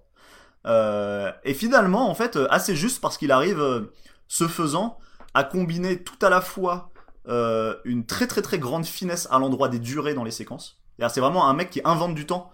C'est un truc, c'est un truc que je trouve toujours intéressant. peut-être que je l'avais déjà dit dans un podcast que je radote parfois avec ça. Euh, mais c'est mais c'est Danet qui disait un truc hyper intéressant. Il disait que le cinéma c'était de la distance et c'était du temps, et que pour lui les grands cinéastes c'était surtout des cinéastes qui inventaient du temps. C'est-à-dire qui qui en gros avaient un rapport à la temporalité qui n'appartenait qu'à eux. Une musique quoi, comme une musique. Et, euh, et vraiment, genre, quand j'ai vu le film d'Ong Sang-soo, sachant que vraiment je le connaissais très mal, j'avais vu un, un film de lui avant, mais il y a 5 ans, je m'en souvenais pas si bien. J'avais bien aimé d'ailleurs dans mon souvenir, mais, mais je m'en souvenais pas si bien. Et je me suis dit, waouh, c'est un cinéaste absolument singulier. Je sais que ses films ne ressemblent absolument qu'à lui, et, euh, et, et je sais que c'est juste, en fait. C'est ça aussi le truc. C'est-à-dire que je sais que quand il filme ces gens-là en Corée, il filme quelque chose d'absolument juste. Et j'ai pas besoin de connaître euh, la Corée ou d'y avoir voyagé pour savoir que qu'il me raconte quelque chose de très précis sur ces gens-là. Et, euh, en fait, j'ai trouvé le film du coup vraiment passionnant pour cette raison. Euh, et, après, on pourra en discuter genre plus en détail en, en, en, en rentrant plus précisément dans le récit. Mais euh, ouais, c'était très fort pour moi du coup parce que j'avais l'impression de découvrir un grand cinéaste en fait. Alors euh, voilà, à nouveau, c'est pas une découverte, en fait, beaucoup de gens le disaient déjà, mais, mais, c'était assez fort parce que ça arrive pas si souvent, en fait, de découvrir à ce point sur le tard quand on est cinéphile une cinématographie comme ça, quoi. Voilà. bah, je vais prendre le côté de la personne qui en a vu deux, trois euh, autres et je vais te dire qu'effectivement, je comprends les, les gens qui sortaient de, de ce film en te disant c'est un peu la, la, même, chose parce qu'en fait, il y a cette espèce de toujours de quadragénaire euh, dans un triangle amoureux ou enfin dans, quelque chose comme ça dans ces films donc clairement celui-ci répond totalement au sujet sauf que là euh, le mec travaille pas dans le cinéma et mais travaille dans une maison d'édition et en fait c'est euh, tu sens que c'est autobiographique et en fait j'ai appris que Hong Sang-soo a quitté récemment sa femme pour Kim Min-hee qui joue à Rome, l'actrice qui joue à Rome en fait. Donc si tu veux, ah, euh, je crois qu'en Corée ça se voilà, c'est genre ça fait le closer de Corée, tu vois. Et donc voilà, forcément, on ne peut on ne peut que se dire que ce film est autobiographique. Après alors, je, je... alors même, même, même si ce qui est drôle, c'est que c'est que du coup le personnage ouais, n'est de pas Aaron, du tout la, la maîtresse pour le coup. Exactement, c'est ça. Et donc juste pour dire, en fait, c'est devenu ces dernières années l'actrice fétiche de, de Hong Sang-soo puisqu'elle joue dans tous ses films depuis 2-3 ans. Et va jouer d'ailleurs dans tous les films paquet, de, déjà, de tous ses films depuis 2-3 ans. Et c'est ça. Et euh, on la on la connaît déjà puisque l'année dernière on l'avait déjà vu dans une super performance dans Mademoiselle de Park Chan-wook. Voilà. Et euh, elle est épatante. Je, du coup, je sais pas à quel point on va empiéter sur le truc, mais je, ouais, j'ai besoin d'en parler parce que voilà, le film il est en noir et blanc euh, numérique. Tu l'as dit, il y a des plans euh, fixes, etc. Et euh, moi, il y a un truc que j'aime bien euh, dans ce minimalisme en fait de, de, de mise en scène, parce que ça te, bah, ça, ça t'oblige plus en fait à te recentrer sur le, les personnages. On est presque, on est, parce que tu, c'est effectivement du vaudeville. En fait on est presque dans du théâtre en fait au final tu vois où on a des personnages qui évoluent et euh... alors mais c'est marrant parce que aussi je trouve qu'on est un peu désaffecté par euh, la mise en scène dans le sens où en fait il euh, y a y a l'effet miroir c'est-à-dire effectivement on pense à nous dans une telle situation mais on, on je, personnellement j'ai pas non plus ressenti énormément d'empathie dans pour ces personnages-là. Et donc c'était assez intéressant. En fait, je pense que sa volonté, et notamment par le montage, parce qu'il faut savoir que le montage est un peu euh, désorganisé, ça, ça vient pour moi du fait que le mec dit, bon, vous, vous savez tous comment ça marche en adultère. Ok, euh, il y a des petits mensonges, vous savez comment euh, on se comporte avec ou sa femme ou sa maîtresse, etc. Donc peu importe en fait l'ordre dans lequel je vais vous donner, vous saurez faire le puzzle qui est assez facile à faire. Euh, mais du coup, euh, en, faisant ça, ben voilà, on a plus euh, cette cette façon de se mettre vraiment c'est bizarre du coup parce que c'est techniquement la définition de l'empathie se mettre à la place de quelqu'un.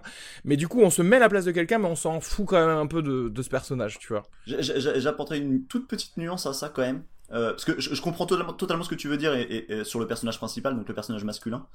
Même si en fait le film opère quand même opère en fait en dernière instance, mais je veux pas spoiler trop non plus, hein, mais opère en dernière instance en fait un peu un revirement de personnage principal puisque on ne finit pas le film avec, euh, avec le personnage ouais, ouais. principal, on finit le film avec un autre personnage qui est un personnage essentiel ouais. du récit. Qui est, un personnage sur lequel on projette, à mon avis, beaucoup plus d'empathie et dans lequel on peut se reconnaître beaucoup plus, qui est en fait le personnage euh, interprété. Euh, Parce que en fait, euh, et voilà ce que j'allais dire en fait aussi, le, truc intéressant aussi dans ce film par rapport aux autres films, donc Sang-soo, c'est que le triangle amoureux, on y rajoute ben un observateur en fait, un observateur actif. en gros, euh, qui est euh, cette espèce de, de nouvelle assistante qui n'a normalement rien à faire là. Oui, c'est ça. Et, et c'est pour ça qu'on a aussi beaucoup plus facilement de l'empathie. C'est comme nous, elle, elle est un petit peu une observatrice, sauf que bon, elle se prend une gifle de, de la part de la femme du personnage principal. D'ailleurs, je connais plus du tout son nom. Et je, je et je pense que c'était la chose originale et, et, très intéressante dans, dans ce film d'avoir mais tu sais Kim Min Hee qui, qui joue qui joue ce rôle-là. Mais, mais, mais tu sais, je vais te dire une chose. En fait, je pense bah, peut-être que je me trompe, mais, mais, mais je pense qu'il est tout à fait possible que quand le scénario a été écrit, en fait, le film s'ouvrait sur elle, arrivant dans la maison d'édition. En tout cas, en tout cas, en tout cas, ce que je pense, c'est que genre, je, je pense Hmm. pas, je pense pas que c'est une décision prise au qu'il est- montage tel qu'on le voit, a été écrit exactement dans cet ordre. Je pense qu'il y a, je pense qu'il y a de l'écriture au montage possible, aussi, ouais. dans la manière dont les séquences d'ailleurs, sont pour en parler, enfin, le, On va- le on zoom, va, on va, on va revenir un peu plus tard sur Ouais, cette mais je, le zoom, c'est du montage en fait. C'est ça qui est ouf. C'est-à-dire que il, ouais, il brise son plan séquence avec, avec ce zoom. Euh, Arnaud, tu voulais intervenir? Euh, oui, oui, oui. Ben, euh, en fait, du coup, sur ce film, en fait, euh, je fais un peu office d'expert parce que j'ai re- j'ai regardé hier sur IMDb, j'en ai vu 16 de ces films. Pas mal. 16. 16. 21, c'est même, Et, même beau. et c'est vrai, et c'est vrai que c'est toujours absolument la même chose. Mais qu'en même temps, c'est ces variations qui sont assez passionnantes euh, à suivre. Et c'est-à-dire qu'à chaque fois qu'il y a un, un de ces films qui sort, bon, il y en a certains que j'ai que j'ai loupé, mais euh, j'y vais plutôt avec plaisir. Et en fait, euh, je suis vraiment, enfin, c'est ça va être un podcast un peu marrant parce que je, je suis vraiment d'accord avec tout ce que vous avez dit tous les deux. Et j'aimerais un peu euh, embrayer sur ce que tu viens de dire, Areski, sur ce sur ce rapport à l'empathie, parce qu'il y a il y a quelque chose que que j'aime beaucoup chez Hong Sang-soo et c'est son humour. C'est-à-dire, il y a toujours, euh, il y a toujours énormément d'humour dans ses films, mais euh, c'est un humour particulier parce que dans ses films, on ne rit pas avec les personnages, mais on rit des personnages. C'est toujours un, un espèce euh, et, euh, et comme image en fait pour moi Hong Sang-soo c'est un peu ce, ce type assis tout seul à une table de café qui observe les couples qui se discutent qui se disputent à côté et qui ricane qui fait et euh, il y a quelque chose de ça mais en même temps ce qui est marrant c'est qu'il ricane aussi un peu de lui-même, puisque, comme tu l'as dit, on, sent aussi tout ce côté autobiographique, c'est-à-dire qu'il prend du recul sur lui-même. Et en fait, ce recul, c'est- exactement la place qu'il veut donner au, spectateur. C'est-à-dire, comme tu dis, il, il utilise tous les procédés possibles pour essayer de, briser un petit peu ce- cette identification au personnage. Il veut qu'on reste ex- extérieur et qu'on juge les personnages de, depuis la caméra, euh, depuis la caméra où on est. Et c'est ce qui fait, ce qui fait avec tout, quoi. C'est, euh, c'est notamment pour ça qu'il, comme tu dis, qui déstructure son récit. C'est-à-dire qu'il y a, un petit puzzle tout simple à remettre en place, mais le fait de devoir remettre ce puzzle, ça fait que tu dois être actif et donc un petit peu prendre un pas de recul par rapport au film pour pouvoir remettre toutes les choses en place et garder cette position d'observateur en fait que tu que tu que tu dois avoir en fait pour pour pour regarder le film quoi. Et voilà, mais en fait, ouais, donc c'est quelque chose que j'aime beaucoup. Je, je, je trouve que dans sa filmographie, euh, celui-là, ça fait partie, ça fait partie des bons films, Mhm. clairement. Euh, moi, moi, je crois que c'est le meilleur euh, que j'ai vu de lui en tout cas. Mais euh, bon, après, il n'y en a pas énormément. Mais les acteurs sont sont vraiment très bons. Euh, Il y a des choses euh, qui sont très, coré... Je très vais même aller coréennes. plus loin sur les acteurs. Sur, sur- Oui, dis-moi. sur, sur les acteurs, je vais même aller plus loin. Je- je- J'ai pas vu le film avec Diane Kruger, mais je mets mon billet que les comédiennes euh, du Hong Sang-soo méritaient Ah. plus le prix d'interprétation que Diane Ok. Kruger. Je mets mon billet. C'est vraiment, je trouve que leur performance est exceptionnelle. Donc on, t'invitera pour parler du Fatih Akin et on verra si ta prédiction est C'est euh, ouais. je vais rétro-pédaler ensuite. Après, en termes, euh, en, termes, euh, pas, pas émotionnel, mais euh, le film au début est assez oppressant en fait, euh, parce que il y a pas du tout d'humour au tout début du film. Et assez rapidement, justement, dès que le quiproquo arrive, voilà, en, en fait, on, on détend le spectateur parce qu'on se dit, ok, finalement, ça va, ça va être un peu plus, euh, un peu plus léger que, ce qu'on pense, parce qu'au début, ça commence vraiment comme, euh, comme, euh, comme cette espèce de, de, drame de, mec qui, est perdu, tu sais, qui pleure après son jogging, etc. Mais mais une fois qu'on a le premier rire, je pense, du spectateur, ensuite on continue à le voilà, à le garder dans la légèreté, l'observation euh, pure, et donc c'est voilà, c'est plutôt plaisant. Non, non, oui, c'est, tout à fait juste. Euh, Enfin, pour revenir sur cette histoire aussi de, parce que je, je, je, vois bien comment on, pourrait être tenté euh, assez rapidement de dire, oui, bon, Hong Sang-soo, super scénariste, euh, directeur d'acteur formidable, formaliste plus discutable. Mais à nouveau, vraiment, je- ça me semble important d'insister sur cette histoire de temps Mm. parce que genre, il y a, il y a un truc que j'aime bien du coup chez ce mec, c'est que c'est que euh, il y a un côté super pragmatique chez lui dans la manière de, de, de déployer son récit. C'est-à-dire ce besoin de sentir les durées. C'est vraiment quelque chose. euh, Bah, Il y a plein de plans sur fait, des euh, horloges en qui- plus. qui- qui rend- tu sais, enfin, euh, ouais, puis mais- c'est, puis mais- c'est vraiment mais- quelque chose qui, me- mais, euh, qui, qui, me- qui me touche parce que je sais à quel point c'est dur. La question du rythme au cinéma est une des questions les plus complexes qui soit. Euh, et, et, et évidemment, les grands cinéastes ont une musique en eux, Mais qui fait qu'ils arrivent en fait à inventer déjà des durées même dans leur tête au montage et à savoir en amont en fait un peu à quoi va ressembler la temporalité de, leur- de leur film.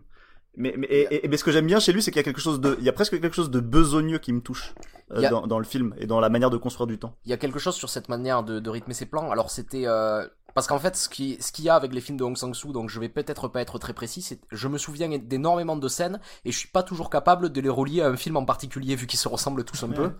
Et mais je crois que c'était dans Matin calme à Séoul où il y a plusieurs plans, séquences forcément.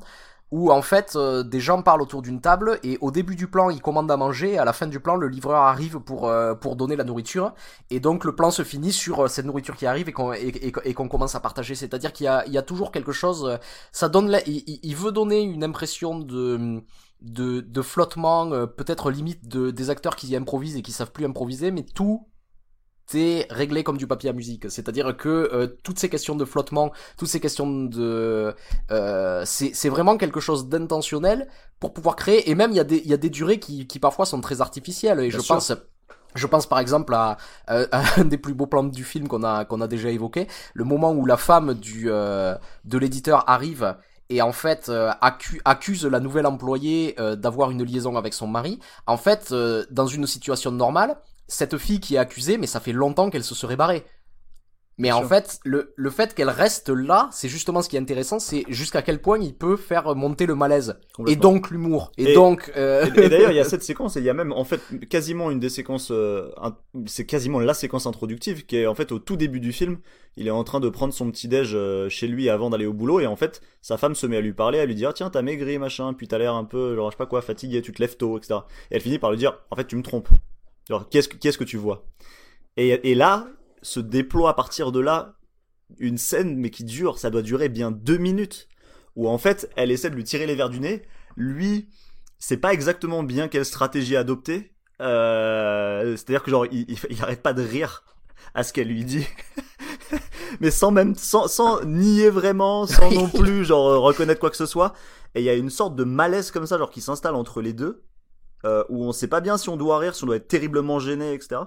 Et euh, et ça dure une éternité, c'est-à-dire ça dure, c'est la durée est artificielle ici, et en même temps, et c'est là que c'est fort, c'est que c'est un tel directeur d'acteur qu'il réussit à faire passer des durées, mais vraiment, mais exceptionnelles, quoi. Enfin, Et puis, et puis cette manière, cette précision sur les dialogues, c'est-à-dire tout, euh, tous les tous les tous les menus mensonges qui ressortent, c'est-à-dire euh, au début, euh, il y a la femme qui lui dit, t'as perdu du poids pour poids, pourtant tu fais plus de sport. Et dès qu'il sort, en fait, il sort beaucoup plus tôt pour aller à sa maison d'édition et tu le vois faire un petit footing, c'est-à-dire même le sport, il le fait en cachette de sa femme, Ouais, tu vois, pour pas qu'elle voit qu'il a envie de de de d'être un peu plus séduisant pour, euh, pour pour sa maîtresse. Ou en fait, plus tard, quand il parle de sa maîtresse, c'est il dit, euh, mais euh, ça fait de toute façon cette maîtresse, tu la connais pas, ça fait un mois que je l'ai pas vue, j'ai pas essayé de la recontacter. Et quand il la revoit plus tard, il lui dit, mais tous les jours je t'ai appelé, tous les jours je t'ai. euh, Et il y a tous ces petits trucs comme ça qui euh, qui viennent en contradiction de ce que les personnages les personnages n'arrêtent pas de mentir quoi. C'est ça qui est. euh, oui, et puis, et puis ce qui est intéressant aussi, c'est que lui, évidemment, c'est un, c'est un grand menteur, c'est-à-dire qu'il a quelques grands mensonges qui habitent sa vie et avec lesquels il doit composer. Et en même temps, il passe aussi son temps à, à faire vraiment plein de tout petits mensonges. Sur plein de toutes petites choses où, où il se dit, oh, il, sait que c'est déjà la merde dans sa vie, euh, et en même temps, et, et, et, et en fait, on pourrait presque considérer que, franchement, ajouter un petit mensonge là-dessus, ça n'a aucune utilité dans la mesure où c'est déjà tellement la merde. Ouais, que, autant bon, te, autant foutu pour simplifier foutu, genre, ta euh, vie, quoi. allons-y quoi. Oui, c'est ça. Et, en même temps, et, c'est là en fait où, par exemple, à titre personnel, j'arrive à me reconnaître là-dedans, c'est que, euh, enfin, je pense pas du tout être un grand menteur euh, comme l'est le personnage principal, mais par contre, je vois bien comment ça peut m'arriver dans tout un tas de situations de faire des petits mensonges, tu sais, ces petits mensonges où tu t'arranges avec la réalité. Non pas que genre ce serait grave de dire la vérité, mais simplement parce que genre dire la vérité générerait par exemple un, tout petit conflit ou un truc comme ça. Tu dis à quoi bon m'emmerder avec ça? Euh, Sauf que le problème c'est que en faisant ça, du coup, l'accumulation parfois genre de deux trois petits mensonges comme ça, genre fait que quand la vérité éclate et elle finit souvent par éclater malheureusement, et ben ça prend des proportions invraisemblables. Et il y a une séquence extraordinaire genre euh, sur ça euh, dans dans dans, le film, euh, qui est d'ailleurs la séquence de confronta de première confrontation avec la femme, où il y a une séquence extrêmement longue où euh, où il y a donc ce quiproquo avec l'assistante qui vient d'arriver, et il y a toute une longue conversation comme ça où en fait elle essaie de savoir mais qui est cette autre femme, qui est cette autre assistante dont supposément il lui parle, si c'est pas avec cette assistante là qu'il l'a trompée, etc. Et où lui se met genre dans la conversation à, à, à, distiller des petits mensonges qui finissent par lui répéter au nez, etc. Ce qui du coup genre décrédibilise encore plus la vérité.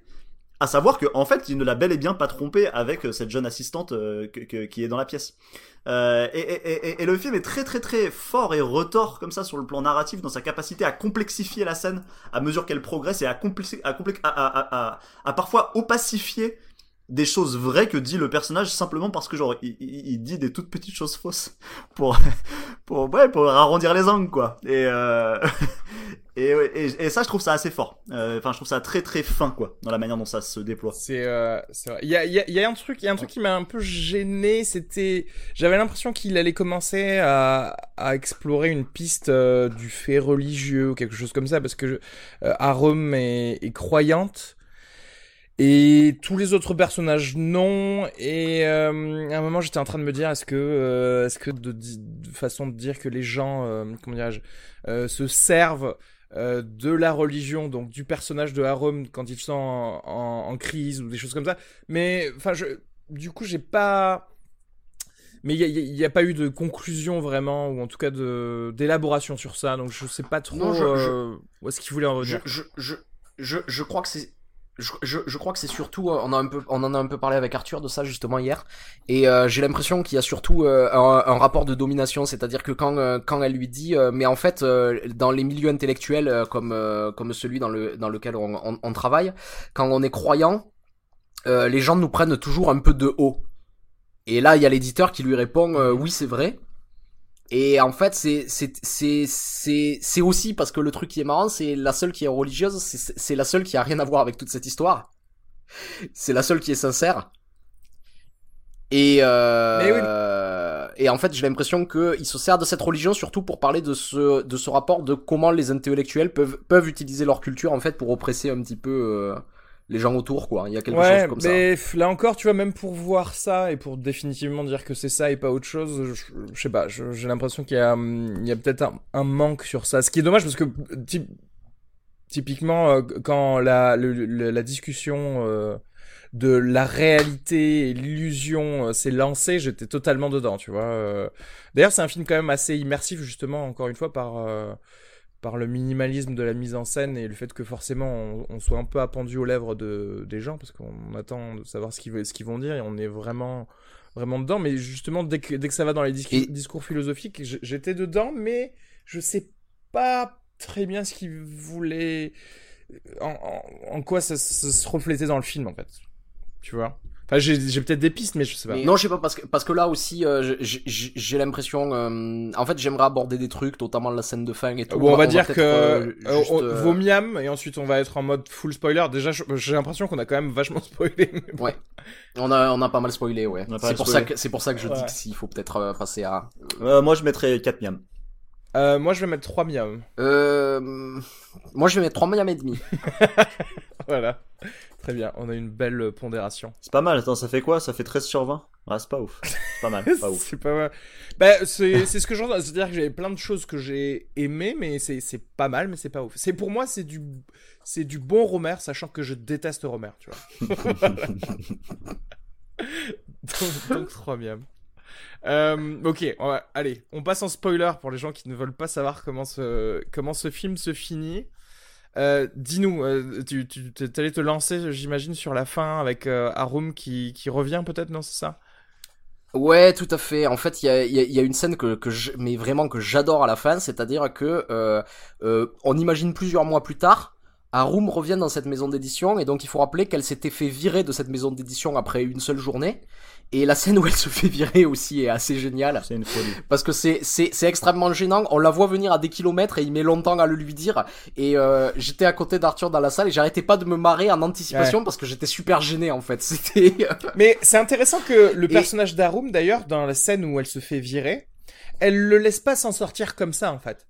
Et, parce que tu vois, elle lui dit non mais attendez, je vous ai dit que j'allais y aller, j'allais partir en fait. C'est vous qui m'avez supplié de revenir et, là on en revient sur les petits mensonges horribles de ce gars, sa, sa lâcheté complète de, dire oui mais non mais peu importe qui a dit quoi, mais non pas peu importe, je suis désolé, vous m'avez supplié de revenir.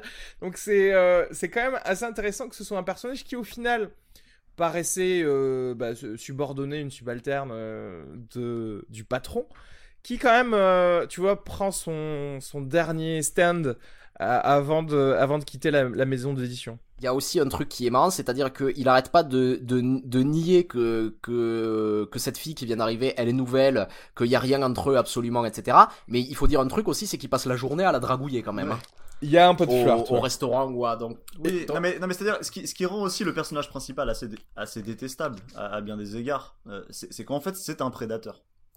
Alors c'est un prédateur intello, c'est pas un prédateur euh, violent, etc. Mais c'est un prédateur. Enfin, je veux dire, c'est c'est un homme qui ne pense qu'à une chose, c'est euh, séduire des femmes et les mettre dans son lit, quand même, peu ou prou. Oui, parce que. Euh, et, et, et, d'ailleurs là où, je trouve que et là où je trouve que le film est, est, est assez fort, c'est que le film te raconte quand même que, eh ben, quand t'es un homme et que t'es un fumier, eh ben, t'as quand même d'assez grandes chances de t'en tirer à bon compte. Euh, et euh, parce que le personnage en fait s'en tire plutôt bien de toute cette histoire puisqu'il finit quand même en plus par gagner enfin non seulement genre il s'est sorti un peu de toutes ces histoires etc en plus de ça il a fini par gagner un prix littéraire. Donc c'est à dire que genre la fin se termine comme ça sur une sorte d'accomplissement personnel euh, dans sa vie. Euh, même si alors et, c'est là qu'on pourrait un tout petit peu euh, euh, tempéré, ou en tout cas c'est là qu'à mon avis la fin est un peu ambivalente sur le personnage principal. C'est un personnage qui s'en est sorti, qui s'est sorti de tout de tout le merdier qu'il avait créé. Non mais surtout aussi ce qu'il faut ce qui ce qu'il faut rajouter c'est que il y a des conséquences à ses actions mais que les conséquences ne sont pour les femmes en Exactement, c'est ça. C'est-à-dire c'est dans ce sens-là où je voulais dire qu'il s'en tire toujours à bon compte. C'est-à-dire que sa maîtresse on s'est barré, on sait même pas ce qu'elle est devenue etc etc. Euh, euh, Arum elle a perdu son taf. Arum elle a perdu son taf, on apprend qu'elle qu'elle qu'elle qu'elle bosse à mi-temps, qu'elle essaie d'écrire mais que ça marche pas pas sur elle. Et puis sa femme c'est un peu le dindon de la farce. Ouais, exactement. Euh, non mais oui, non mais complètement, euh, complètement. Et alors, et en même temps, et c'est et, c'est là où malgré tout, la fin est quand même un peu ambivalente sur le personnage principal, même si c'est quand même une fin qui dit que le personnage s'en est tiré à bon compte sur tout ça. Euh, c'est que finalement, euh, à la fin, donc il finit par en fait revenir vers sa femme, euh, où il explique du coup à Rome dans une sorte de, de grande, de longue discussion finale que voilà genre je sais pas quoi hein, il, s'était mis à vivre avec du coup cette assistante. Non mais attends parce que là, là, aussi et je voulais en venir là justement sur cette dernière séquence c'est qu'il y a un truc super intéressant c'est que quand Aram revient oui bien sûr. il l'accueille et en fait il lui pose exactement les mêmes questions que dans la séquence où il l'accueillait où il l'accueillait dans le magasin. Il lui parle de, de ses parents et en fait à ce moment-là il se passe quelque chose d'un peu d'un peu étrange euh, personnellement dans, dans ma tête. J'étais en train de me dire comme on a pu le voir dans d'autres films de Hong Sang-soo, est-ce que c'est une variation? Est-ce qu'on reprend l'histoire pour essayer de raconter ce qui aurait pu être différent? Parce qu'il y a, il y, a, il, y, a, il, y a, quelques variations, et au, et au bout d'un moment, t'as le personnage d'Arum qui le laisse un petit peu continuer sa rhétorique de reprendre, de la dragouiller d'ailleurs de la même manière où on sent qu'en fait c'est une, c'est, c'est, c'est un schéma qui répète tout le temps, tout le temps, tout le temps. Et là, il lui dit, mais en fait, vous vous souvenez pas de moi, c'est ça? Et en fait, tu te rends compte que c'est vraiment plusieurs mois plus tard qu'il ne se souvient plus de cette femme, que pour pour elle, cette femme, il y a eu énormément de conséquences à tout ça, c'est-à-dire que euh, et pour lui c'était rien. et pour lui c'était rien, il ne se souvient même pas de cette femme. et il y a un truc assez génial dans la manière dont il fait cette scène. Pour moi, c'est vraiment. Euh... C'est-à-dire que la scène est très habilement construite parce qu'en fait, elle commence et, euh, et, et, et, de fait, on, on... En fait, moi, au début, c'est marrant parce que je me suis dit, waouh, la séquence commence et je me dis, attends, en fait, il a l'air de pas la reconnaître. Et puis en fait, la séquence dure si longtemps sur cette question-là. Que, et, en fait, pour le dire en un mot, en fait, le personnage, le personnage principal féminin, en fait, a l'occasion à plusieurs reprises de dire, mais attendez, en fait, vous vous souvenez pas de moi. Elle le dit pas. Du coup, là, on se met à, à, à se dire, attends, non, en fait, on doit être dans une euh, dimension parallèle où en fait leur rencontre se serait passée différemment dans d'autres circonstances. Et du coup on va on va on va conclure le film sur peut-être qu'en fait il existait une autre, euh, manière réalité possible à cette euh, histoire. et en fait et, et, et, en fait on est de nouveau pris à contre-pied par le fait que non non non il se souvient bel et bien pas d'elle. Euh, ce qui est ta raison est très fort. Mais, mais surtout du coup ce que je voulais dire sur la fin de cette séquence c'est que en fait on se rend compte donc qu'à la fin il est retourné vers sa femme. Euh, et, et, et, en, fait, ce qui est malgré tout un peu triste pour ce personnage-là, c'est que du coup, il n'a pas vécu avec la seule femme qui acceptait toutes ses bassettes, toutes ses bassesses, et sa lâcheté. C'est-à-dire qu'en fait, cette première assistante avec qui il a eu une relation euh, amoureuse, euh, on, on, on, comprend à un moment donné dans le film, au gré euh, des, scènes qu'il y a entre deux, que en fait, elle a parfaitement conscience de son immense lâcheté, mhm. de ce qu'il y a de veulerie en lui, mais elle revient vers lui, mais elle l'aime quand même. Mais elle l'aime quand même. Et plus que ça, on finit aussi par découvrir dans le récit qu'en fait, elle-même est assez retorse. C'est-à-dire qu'elle a un rapport au monde assez retors. Euh, et du coup, c'est la femme idéale pour lui. C'est-à-dire que c'est celle qui l'accepte tel qu'il est, qui peut l'aimer tel, qu'il est. Et finalement, le drame de ce personnage, même si c'est un drame très sourd hein, euh, dans la fin du film, c'est en fait de ne pas être avec cette femme en dernière analyse, précisément aussi parce qu'en fait il ne, il ne considère pas les femmes, il a aucune considération pour les femmes. Euh, C'est-à-dire que genre Ouais, les femmes, c'est juste des, des, des, objets à séduire. Alors, c'est euh, alors c'est là que c'est. Et, et, et, et, pas des êtres humains qui peuvent lui apporter bel et bien quelque chose. Alors, c'est là que je vais intervenir. Euh, les, les, les, toutes les femmes, non, sauf, sauf sa fille. Parce qu'en fait, justement, s'il est revenu vers sa femme, c'est parce que sa femme est venue avec sa fille chez sa maîtresse au bout d'un mois et c'est pour ça qu'il a décidé de revenir vers euh, vers ça. Il explique. Et du coup et sa fille d'ailleurs qu'on ne voit jamais. C'est-à-dire qu'il parle tout le temps euh, de montrer ses photos euh, à sa maîtresse d'ailleurs. Mais on la voit jamais. Et on a l'impression mais en fait c'est encore plus égocentrique parce que quelque part dans sa fille il y a de lui tu vois. Et du ouais, ouais c'est vrai. ouais une façon de dire que la seule chose qui euh, peut le faire euh, changer de comportement c'est juste euh, c'est lui-même. une partie de lui ouais, c'est se faire absorber par lui-même. Ou par, ou par quelque chose de coextensif à lui genre, mais parce que sinon si tu es vraiment extérieur tu n'es qu'un obstacle dans sa fin pas un obstacle mais genre oui je sais pas un, un, une variable, quoi. parce que mhm. effectivement quand même on aurait tendance à se dire si, si quelqu'un s'était pris une gifle à cause de toi, quelqu'un d'innocent, tu t'en souviendrais quand même de cette journée-là, tu vois, pendant, euh, pendant quelques temps, mais, mais pas du tout. Parce que c'est même pas dit que d'ailleurs, à la fin de cette, cette dernière scène, il se soit rappelé d'elle à cause de la gifle, parce qu'on entend la voix de sa femme hein, derrière, qui veut commander euh, chinois. On sait pas qui est cette autre personne. Pas il y a, cette, euh, on, me, on me faisait noter qu'il y avait une espèce de voix grave qui était un peu la, même voix que sa femme. Et c'est pour ça qu'à un moment, tu la vois euh, à Rome qui est très très gênée par euh, la proposition de déjeuner avec eux et qui se cache un peu le visage en fait. Moi, moi, moi j'ai pensé que c'était juste la nouvelle assistante pour être honnête, aussi parce que du coup ça me semble gros que et le personnage principal masculin et sa femme ne reconnaissent pas. Eh ben, moi, moi aussi, mais c'est là que je me suis dit, mais en fait, euh, même pour, même pour mais sa femme, raison. ça n'était rien, tu vois. Parce qu'elle le tutoyait aussi, la, la, si c'était la nouvelle assistante, la dernière nouvelle assistante, elle le tutoyait, alors que normalement, elle le vous voit et il l'a pas appelé patron, tu vois. Bah en même temps, il arrête pas de leur dire, euh, ouais, mais il arrête pas de leur dire qu'on peut se tutoyer, etc. enfin, ça a l'air d'être un peu son modus operandi aussi de se rapprocher d'elle comme ça. Il y a une scène très marrante comme ça justement où il parle, bon, on va peut-être sauter, il dit à sa nouvelle assistante, on va peut-être sauter une étape et se tutoyer directement. Et elle dit, d'accord, mais comment est-ce qu'il faut que je vous appelle? Et là, il répond, ben appelle-moi patron. Eh oui. Bah, après, c'est un truc coréen. Qui est une scène euh. drôle mais assez pertinente parce que mais c'est pas que coréen ça. Moi je crois pas du tout parce que genre c'est non mais non mais dans le sens où tu sais c'est ce truc qu'on entend très souvent aujourd'hui euh, de gens qui te racontent comment a priori, on pourrait croire que travailler dans les startups avec des jeunes, etc., c'est cool, alors qu'en fait, mm. c'est pas cool du tout.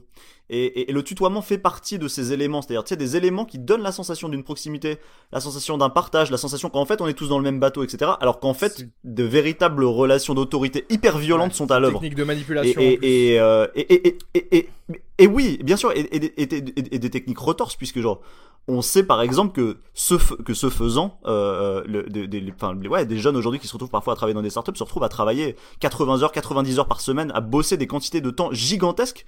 Parce que sous couvert de ah tu vas voir c'est un projet super génial on est jeune on se tutoie regarde c'est cool il y a un baby foot euh, tu vois genre tu vois non mais c'est vrai tu vois à, à, mélanger un peu tout c'est à dire genre en gros à faire comme si le travail c'était pas vraiment du travail tu vois et ben et ben en fait, en fait, il y a quand même une forme d'aliénation genre à l'œuvre ici. Euh, et, et, et, je pense que lui s'inscrit très exactement sur cette ligne-là, quoi. Sur cette ligne de j'ai l'air d'être super sympa. En fait, je suis hyper rotor et, euh, et hyper dominant. Et d'ailleurs, elle lui dit vous mélangez euh, vie privée et, et, travail et ça la gêne énormément, ce qui est normal. mais bah, et c'est elle qui a raison en fait. C'est euh, en fait euh, ouais c'est c'est quand même un personnage assez fort mine de rien cette euh, cette assistante parce que enfin Arum je veux dire parce que elle se laisse pas autant faire que ça. Ouais mais elle pose le pied par terre quoi c'est ouais c'est ça. C'est ça qui rend le film intéressant c'est que le ce personnage de témoin c'est pas juste un témoin quoi. Non non. Mais ouais, j'avais envie un petit peu de parler du, du, style de Hong Sang-soo, de la manière dont il fait les films, parce que je crois que ça, ça, ça peut éclairer en fait pas mal, pas mal ce film en particulier, en particulier aussi. Et euh, c'est déjà en fait la première chose à dire, c'est euh, je pense qu'il y a deux types de deux types de réalisateurs. à peu près. Il y a, il y a, il y a, ceux qui, euh, à chaque film, presque euh, réinventent de zéro leur manière de faire, et c'est de partir du sujet pour construire quelque chose autour de ça, qui sont généralement les réalisateurs qui ont euh, plus, plus de mal en fait à continuer sur la longueur à, à faire. À faire des, grands films. Et ensuite, il y a eu une, une, un deuxième type de réalisateurs qui sont les réalisateurs qui trouvent une méthode et euh, qui mettent en place cette méthode tout le long de leur carrière pour explorer quelque chose. On en avait déjà parlé pour Almodovar, de, ça notamment, mais je pense que Hong Sang-soo c'est l'exemple le plus parfait de ça en fait, puisque lui c'est c'est une méthode extrêmement rigide qu'il a mis en place, qui lui permet de tourner très très vite et euh, et de et de mettre ça en place. Alors déjà la première chose, bon il y a un style extrêmement fort et je pense que euh, il y a un petit test à faire si tu crois que t'es devant un film de Hong Sang-soo mais que tu veux en être sûr. Il y a trois questions à se poser. Est-ce que c'est moche? Est-ce est-ce que c'est en plan séquence? Et est-ce que les gens sont bourrés? Ah ouais, ça c'est Si tu réponds, si, si tu réponds oui aux trois questions, il y a de très très grandes chances que tu sois devant un film de de, ah, de, de cimetière de bouteilles de soju qu'il y a à chaque fois euh, dans. Mais pas et ça bouffe tout le temps en plus. Et ça c'est c'est quelque chose de très intéressant. J'avais j'avais eu une anecdote sur ça de euh, à une avant-première d'un film de euh, Gustave Kervern et Benoît Delépine qui sont euh, très portés sur la boisson, c'est-à-dire à chaque fois qu'ils... C'est marrant parce qu'il y a des... J'avais pas pensé, mais en fait, il y a, il y a des rapports. Il y a complètement des rapports. Complètement. Et ouais, tout à fait juste. toutes les anecdotes qu'ils racontent, ça, ça commence par euh, on était en train de parler et l'alcool aidant, trois, trois points de suspension. et en fait, ils racontaient qu'ils étaient, qu'ils étaient, étaient... C'est moche, hein, les carvernes aussi. Hein, ouais. Et ils racontaient en fait que euh, ils étaient très fans de Hong Sang-soo et qui voulait, à, il voulait à tout prix le, le rencontrer. Et un jour, en fait, il le rencontre à Cannes, mais Hong Sang-soo, et il voulait boire un coup avec lui. Et euh, Hong Sang-soo, il était, il était un peu, euh, un peu pressé. Il voulait les, il voulait les, les, les, envoyer bouler.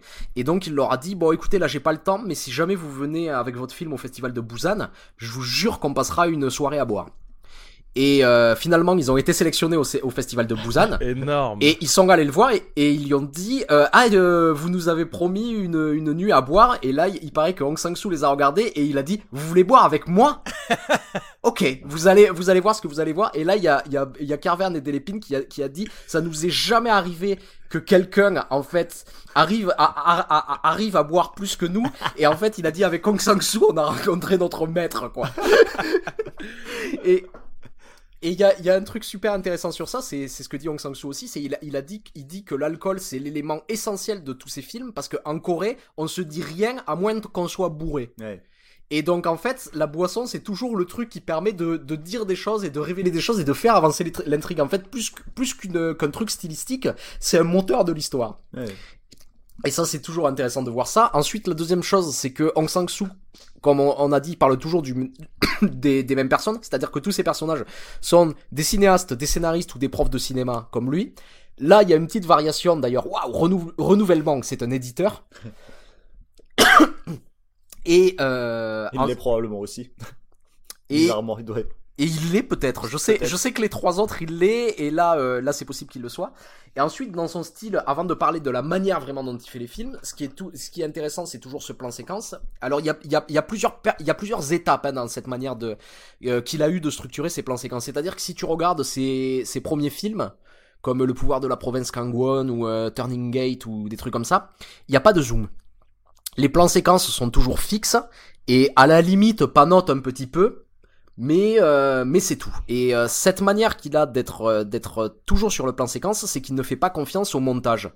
C'est-à-dire que on est presque à l'opposé d'un film hollywoodien parce que ce qui est marrant, c'est que on, pourrait croire qu'il y a quelque chose de presque snob dans cette manière qu'il a de toujours vouloir imposer des plans séquences quoi qu'il arrive. Je crois pas que ce soit snob du tout. Et je crois pas que ça le soit. Et, et, je vais expliquer un peu pourquoi. C'est-à-dire que si on prend l'opposé de ce de ce cinéma de Hong Sang-soo, on a euh, les films hollywoodiens qui sont entièrement tournés sur des fonds verts, par exemple. Et quand les films sont entièrement tournés sur euh, sur des fonds verts, ça demande de la part de, du réalisateur euh, euh un, niveau d'abstraction un niveau d'abstraction ahurissant d'essayer d'imaginer ce que la scène va être au montage sachant qu'on l'a on l'a construit non seulement en petits bouts mais devant un décor qui est absent. Des fois un costume qui n'est même pas là on l'a vu dans des films comme Iron Man où le costume est refait après une image de synthèse par dessus etc etc Et euh, Aung San Suu, lui, fait pas du tout confiance en ça, c'est-à-dire que même pour les questions de durée, il dit je ne peux me rendre compte de la durée de la scène que si elle se déroule devant mes yeux en fait. Donc le montage, il le fait en dirigeant ses acteurs. Ouais. Et il y a quelque chose de, de très de très humble sur ça. Et de, de la même manière, c'est que en faisant ça, il reconnaît un peu ses limites. C'est-à-dire que absolument, c'est ça qui est, ça Ouais. qui est fort. De la, de la même manière que je pense qu'on peut faire des très bons films en- entièrement en fond vert, etc. Mais ça demande d'être génial en fait. Mais oui, mais, mais ça, ça et, et pas que en fond vert en fait. On se rend pas compte, mais par exemple, Ouais. en fait, tourner une scène de dialogue avec un chant contre chant, eh ben c'est pas pareil que si tu la tournes avec tes deux personnages qui sont dans le champ, parce que tu vas pas ressentir le temps sur le plateau de la même manière. Mhm. Simplement parce que aussi tu vas, ça te pousse parfois à te poser moins la question du temps. Pourquoi? Parce que tu te dis, ok c'est pas grave, j'ai un chant contre chant. Donc au montage, si j'ai envie de resserrer un silence, je peux le faire. Si j'ai envie de couper deux répliques, je peux le faire. Enfin, tu vois, si, j'ai envie de rentrer dans ma scène plus rapidement, plus cut, je peux le faire. La sortie de scène, pareil. Et en fait, du coup, y a- tu sais qu'il y a des options qui s'offrent à toi pour contracter ou dilater le temps. Mais le, problème de ça, c'est que c'est que c'est que parfois ça te pousse à, à moins t'interroger, euh, en tout cas ou en tout cas à faire un effort d'abstraction moins fort sur euh, juste à quoi vraiment ça va ressembler, quelle va être véritablement la durée de cette scène, euh, et, et au point parfois de mal penser en fait la temporalité de ton récit ou en tout cas la, la temporalité des scènes, de la manière dont elles s'emboîtent et du coup de la musicalité globale du film. Et, Moi je trouve que c'est un des trucs les plus durs dans Et- un film, c'est de trouver la musique d'un film, la musique globale. Et tu, et tu, et tu peux très, il y a, il y a des réalisateurs, on en, on en parlait notamment de l'art du contre-champ chez Xavier Dolan, quand on en avait parlé, qui, qui généralement c'est un de ses points forts, il arrive très bien à retravailler un montage et à recréer, recréer une durée comme ça, mais c'est vrai que c'est pas donné à tout le monde et ça demande vraiment un talent. Et en fait, je pense que Hong Sang-soo a vraiment l'humilité de reconnaître suis ça, quoi. Et il y a un truc, euh, Et après, et après, par exemple, il y a aussi des cinéastes assez intéressants, euh, co- comme, comme Spielberg, où il y a des plans séquences qui sont pas des plans séquences de performance, qui sont des plans séquences juste où euh, on couvre la scène, quoi. On joue la scène, on voit la durée de la scène, elle se déploie genre là à l'image, on peut l'apprécier immédiatement tout de suite. Et il y, a des- il y a plein de jalons comme ça dans les films de Spielberg, même si bien sûr il y a des fonds verts aussi chez Spielberg, il y a beaucoup d'effets spéciaux, etc. Donc il y a, je veux dire, Spielberg est évidemment quelqu'un qui a une puissance d'abstraction gigantesque. Et en même temps, il y a ces scènes-là chez Spielberg. Et ce qui est intéressant de dire, c'est que non seulement qui sont coup, presque des plans Hong Sang-sooiens, qui en sont, fait. des- qui sont à certains qui- égards genre des plans Hong Sang-sooiens, dans, dans le sens où c'est des plans qui, qui se la pètent pas, qui juste sont là pour couvrir vraiment la narration. Ouais. Et où en même temps, et c'est là qui est mar- que c'est marrant avec Spielberg, c'est que genre Spielberg lui va même jusqu'à tourner un petit contre-champ vite fait sur sur son plan séquence pour où. se dire bon si Ouais. c'est la merde, si en fait il y a un problème d'économie globale du récit, Je à pourrais toujours l'utiliser. Je pourrais aller resserrer quelque chose dans Mais- une scène en me servant de mon contre-champ. Et ça c'est fort. Reconnaître, l'humilité de reconnaître. Et il y a de l'humilité là-dedans. Il est assez connu en général d'ailleurs Spielberg pour tourner lorsqu'il tourne rapidement. Donc peut-être qu'effectivement le Mhm. fait d'avoir, tu sais, des, des scènes très euh, directes, euh, narratives comme ça, c'est Ah, ça c'est fait ce le qui taf. lui permet Et Aung San Suu, c'est Aung ça San Suu aussi. d'en sortir 4 dans l'année. Mais c'est-à-dire que genre euh, de toute façon Hong Sang-soo on voit très bien, il a pas un rond. Je veux dire Hong Sang-soo là, je, je sais pas combien il y a Ah de mais tu vois sur ce film. le quoi, générique, le deux- budget de court J'allais métrage. dire c'est générique, il y a 200 000 quatre euros, gars 200 000 qui dollars, arrivent. 300 000 dollars. Non, non, mais oui, c'est pas plus que ça. sept- Je sept veux dire, il a rien. Oh, le générique, c'est rien, c'est c'est hallucinant, j'ai jamais vu un, un générique de long métrage aussi court. Enfin, Ouais. je veux dire, ils sont euh, 15. Euh... En comptant les acteurs. Non mais c'est Ouais, c'est ouais. incroyable. Donc du coup en fait ce que mais ça te dit plusieurs et il y a et il y a trois décors. Donc ça te dit ça te dit plein de choses en fait. Ça te dit que en fait ce type a absolument pensé l'intégralité de de, de de de son cadre de fabrication pour pouvoir rentrer dans les contraintes économiques genre qui s'imposent à lui euh, et pour être absolument libre euh, dans ce cadre quoi. Et c'est- je trouve que c'est très fort, c'est assez rare en fait de voir un réalisateur qui a à ce point conscience de ses moyens. Alors, euh, je, je reviens un peu sur cette manière qu'il a eu de, de structurer ses plans séquences parce qu'il y a une deuxième étape en fait qui arrive dans sa carrière. Euh, c'est avec Compte de cinéma, il découvre le zoom. Et en fait, quand il découvre le zoom, pendant deux trois films, mais il devient Fou. fou furieux. C'est-à-dire que quand tu vois euh, les, les films qui suivent immédiatement euh, Conte de cinéma, mais le mec, on dirait le gamin qui a qui a qui a découvert un jouet à Noël quoi. C'est-à-dire c'est c'est il y a des zooms dans tous les sens, c'est dingue. Ça commence genre le type a une ca- canette de, de coca en main, ça commence sur la canette, ça fait des zooms très rapide, après zoom sur le visage, puis des zooms, puis zoom sur la main, puis il est dingue, il devient dingue. C'est-à-dire que tout d'un coup, il se dit mais tout ce découpage, euh, je m'en suis privé à cause de cette question de temporalité, je peux enfin le faire et on y va les gars. Zoom et, et, et j'imagine son chef qui lui dit, euh, qui lui dit, mais t'es sûr on en a fait beaucoup déjà, zoom, zoom, vas-y, zoom. Et euh, et après il se calme, c'est-à-dire qu'une fois qu'il a pu bien l'utiliser pendant deux trois films, ça devient vraiment ce truc de faire juste un petit découpage à l'intérieur de ses plans, mm. et ça atteint la forme qu'on qu'on voit dans qu'on voit dans ce film-là. Et donc c'est intéressant de voir que ces plans séquences, c'est vraiment une question de temporalité et pas de parce qu'il a envie de découper, et il découvre le zoom pour pouvoir faire en fait ce qu'il Il a envie de découper et en même temps il a besoin de sentir le temps sur le plateau qui passe. et c'est ça qui est très intéressant chez lui et qui fait que ce film ne ressemble vraiment qu'à lui quoi. Enfin, je crois vraiment, j'ai jamais vu un truc pareil. Vous savez pas peut-être euh, qu'un jour il va découvrir le chant contre chant. Hein tu sais pas. Peut-être. Hein. Peut-être. Mais petit à petit, pas en fait. Et après, c'est vrai que sur la question du zoom aussi, ce qui, ça m'a surpris parce que je, j'ai souvent cette discussion avec euh, avec Bastien euh, qui, était venu une ou deux fois chroniquer des films avec vous euh, parce que lui lui globalement n'aime pas les zooms. Je crois que il, il m'en voudra pas que je dise ça. parce qu'il se situe dans une ligne philosophique ici, genre qui est, totalement celle de Serge Danet, c'est-à-dire de considérer que le zoom c'est de la pornographie, pour le dire en un mot. et ça se défend en fait. C'est-à-dire qu'il y y, y a tout à fait un argumentaire à déployer euh, là-dessus.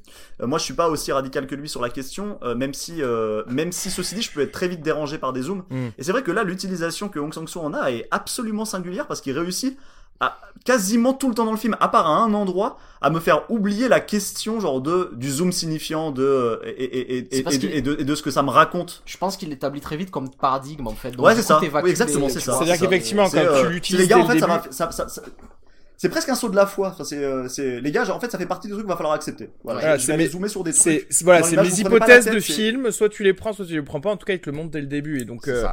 mais euh... ça reste quand même, j'avoue, quelque chose de dérangeant. En fait, on l'a déjà dit, mais ça le rapproche d'un autre cinéaste qui avait aussi une manière de tourner très particulière, et c'est Yasujiro Ozu, quoi. C'est-à-dire que quand tu vois les films d'Ozu, donc lui, il y a beaucoup de montage dans ses films, mais par contre, il brise toutes les règles de montage possibles et imaginables. C'est-à-dire que euh, et il y a quelque chose de ça, c'est-à-dire que pourquoi pourquoi Ozu a mis en place ces alors bon il faut il faut dire pour dire vite fait quel était le style d'Ozu grosso modo la caméra avait trois positions possibles il avait trois cubes pour les poser et, et prenait jamais de position intermédiaire. Et quand il faisait des champs contre champs il les mettait face à face et il brisait la règle des 180 degrés. Bon il faisait ça tout le temps en permanence. Et pourquoi il faisait ça? C'est parce qu'il disait en fait que euh, l'Occident et les États-Unis essayaient de leur imposer un style qui était dérivé de leur propre littérature et que lui il voulait créer un style de cinéma qui était dérivé de la littérature japonaise. Et euh, ce qu'on peut voir aussi avec euh, ce qu'on a appelé les pillow shots chez euh, chez Ozu, qui sont ces plans de décor qui n'ont aucun rapport avec l'histoire, juste pour pouvoir euh, euh, décrire en fait le milieu euh, dans lequel les, personnages évoluaient. Et euh, dans ce sens, je pense que Hong Sang-soo, même peut-être encore plus que Romer, est vraiment un héritier d'Ozu dans ce sens-là, c'est-à-dire à, appliquer une technique, trouver sa méthode, sa méthode bien particulière et qui reflète en fait la culture coréenne, qui reflète sa, propre envie de faire des films quoi.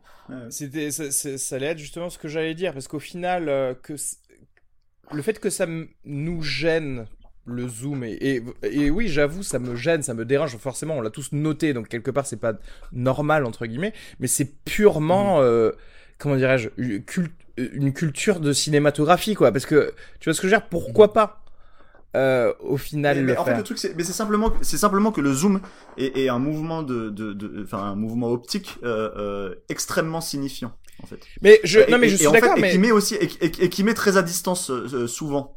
Euh, c'est-à-dire qu'il te montre quelque chose de manière ostentatoire. C'est-à-dire, je, je vais te montrer ça de manière ostentatoire. Euh, et c'est la vulgarité qu'il y a dans cette ostentation qui fait dire à Dané que c'est euh, une figure de style de la pornographie. Enfin, tu vois ce que je veux dire? Voilà, mais je, je suis totalement d'accord. Et c'est vrai que voilà, c'est typiquement quelque chose que je vais accepter quand, quand on est dans un film des 70s ou voilà, dans un Tarantino à base de je vais, je vais zoomer sur euh, Uma Thurman pour dire que l'heure est grave. Euh, Parce que chez Tarantino, c'est méta, par exemple. Oui, voilà, exactement. Mais ce que ce qui se passe, c'est que on a très bien le droit de faire ça, en fait, tu vois, dans, dans son film, d'être très ostentatoire sur quelque chose. Et, euh, et le truc, c'est que quand même, on a décidé par euh, voilà par euh, la culture hollywoodienne et euh, probablement occidentale de d'être on va dire le plus minimaliste dans la vision de ce que fait la caméra en fait. Tu parlais tout à l'heure des travelling qu'on voit à peine et que c'est toujours très intéressant de le quand, quand tu revois un film te, te dire ah putain t'as vu en fait on est passé de là à là et mais le jeu des acteurs, par exemple, n'est pas non plus le même euh, en Asie, tu vois. Et on a parfois des choses très ostentatoires. Ça, évidemment. Donc, euh, raison. pourquoi pas en fait? Du, du, du coup, j'avoue que voilà, je ne suis pas forcément de cette culture-là. Et d'ailleurs, même, il a bien raison, euh, euh, Ozu, d'avoir dit que c'était quelque chose qui a été imposé ailleurs. Parce que au final, tout est repensable. C'est-à-dire que je vois pas pourquoi tu pourrais pas faire un très bon film avec, en disant, bah oui, je suis le C'est un film, je suis un réalisateur et je fais des zooms derrière. Tu vois mais c'est difficile à vendre peut-être euh, dans. C'est en fait c'est c'est c'est c'est surtout et c'est ce qui fait que ça marche chez Ozu ou que, ou que ça marche chez Hong Sang-soo, c'est que il y a une raison derrière comme on vient de le dire, c'est que le zoom il est pas gratuit, c'est sa manière à lui de découper, tu vois, tout simplement. Il a une raison en fait. Si t'as Ouais, une ouais. raison et que tu le fais pas juste pour faire une figure de style ou, ou quelque chose comme ça, je pense que tout peut passer à peu près. C'est si t'as une véritable raison de vouloir développer une Ouais, mais certaine forme. c'est quoi. ça aussi parce que non mais ben, je je- j'irai euh, à l'encontre de ce que tu dis dans le sens où en fait il faudrait pour ter un zoom euh, qu'on l'utilise sans sens comme parfois des des réalisateurs utilisent des techniques de mise en scène sans sens euh, particulière justement. Tu vois? Parce qu'ils trouvent ça cool juste. Euh, mais pas pour servir vraiment la, la narration de leur euh, Ouais, mais ça ça vient après une eh oui, je suis d'accord, mais comment comment ouais, comment refaire euh, comment réhabiliter des choses qu'on considère aujourd'hui euh, nulles parce que voilà, clairement si, si tu montres un, un zoom normalement dans, dans une scène, on va faire oula, euh, qu'est-ce qui se passe, tu vois? Si je te montre qu'une seule scène de ce film avec un zoom, Oui, oui. tu vas faire euh, oula, qui qui a réalisé ça, tu vois? Et, Ouais ouais. et, et, et, et normalement, non, on devrait pas se dire ça, tu vois, c'est ça le problème. En fait, en, en fait, c'est le truc, c'est il y avait quelqu'un qui m'avait parlé. Alors, je sais plus quel quel, quel pianiste de, quel pianiste de jazz c'était exactement, mais un, un, un très célèbre, je me rappelle plus lequel, mais qui avait pas eu une formation classique au piano et quand il jouait un morceau, en fait, de temps en temps, il faisait une fausse note. Mm. Et ça lui arrivait même euh, tard dans sa carrière. Et quand il faisait une fausse note, il revenait dessus et il l'intégrait à sa mélodie Ouais. pour plus que ça devienne une fausse note, en fait. Hmm. Et euh, le zoom chez Aung San Suu, il y a un peu de ça, quoi. Ouais, je, a- je suis totalement d'accord. Non mais, non mais c'est intéressant, mais pourquoi on se pose la question du zoom? On se pose la question du zoom parce que genre il y a toujours forcément question hein, pourquoi un zoom plutôt qu'un travelling finalement?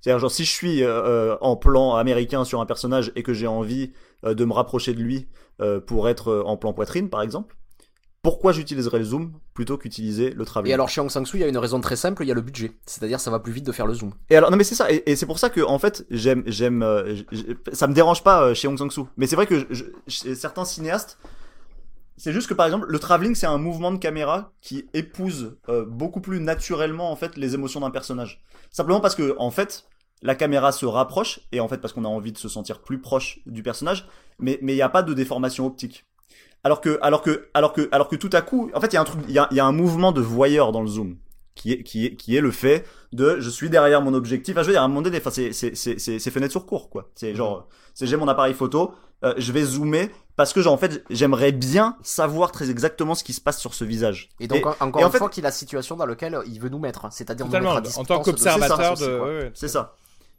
Et, et, et, et, et disons que genre le truc c'est qu'il y a- plein de cinéastes médiocres bien sûr euh, qui euh, utilisent le zoom sans avoir parfaitement conscience de la différence euh, sémiologique qu'il y a avec le travelling. Mm. Euh, et c'est là en fait que que que que- qu'il y, a, qu'il y a une difficulté euh, discursive même qui et, de sens enfin signifiante qui se pose et qui fait que genre très souvent je suis gêné c'est vrai par les zooms avant en particulier. Moins par les zooms arrière d'ailleurs euh, si on devait rentrer dans le détail des zooms Mm. je trouve que c'est beaucoup plus facile de faire passer un zoom arrière que de faire passer un zoom avant. Euh, pour la c'est moins intrusif parce qu'effectivement tu le disais on a on a l'impression du coup ben, on a plus l'impression de regarder un film en fait. Tu vois ce que je veux dire? Non, mais c'est-à-dire que le zoom. Non, mais- en fait, c'est parce qu'il y a de la comédie dans le zoom arrière.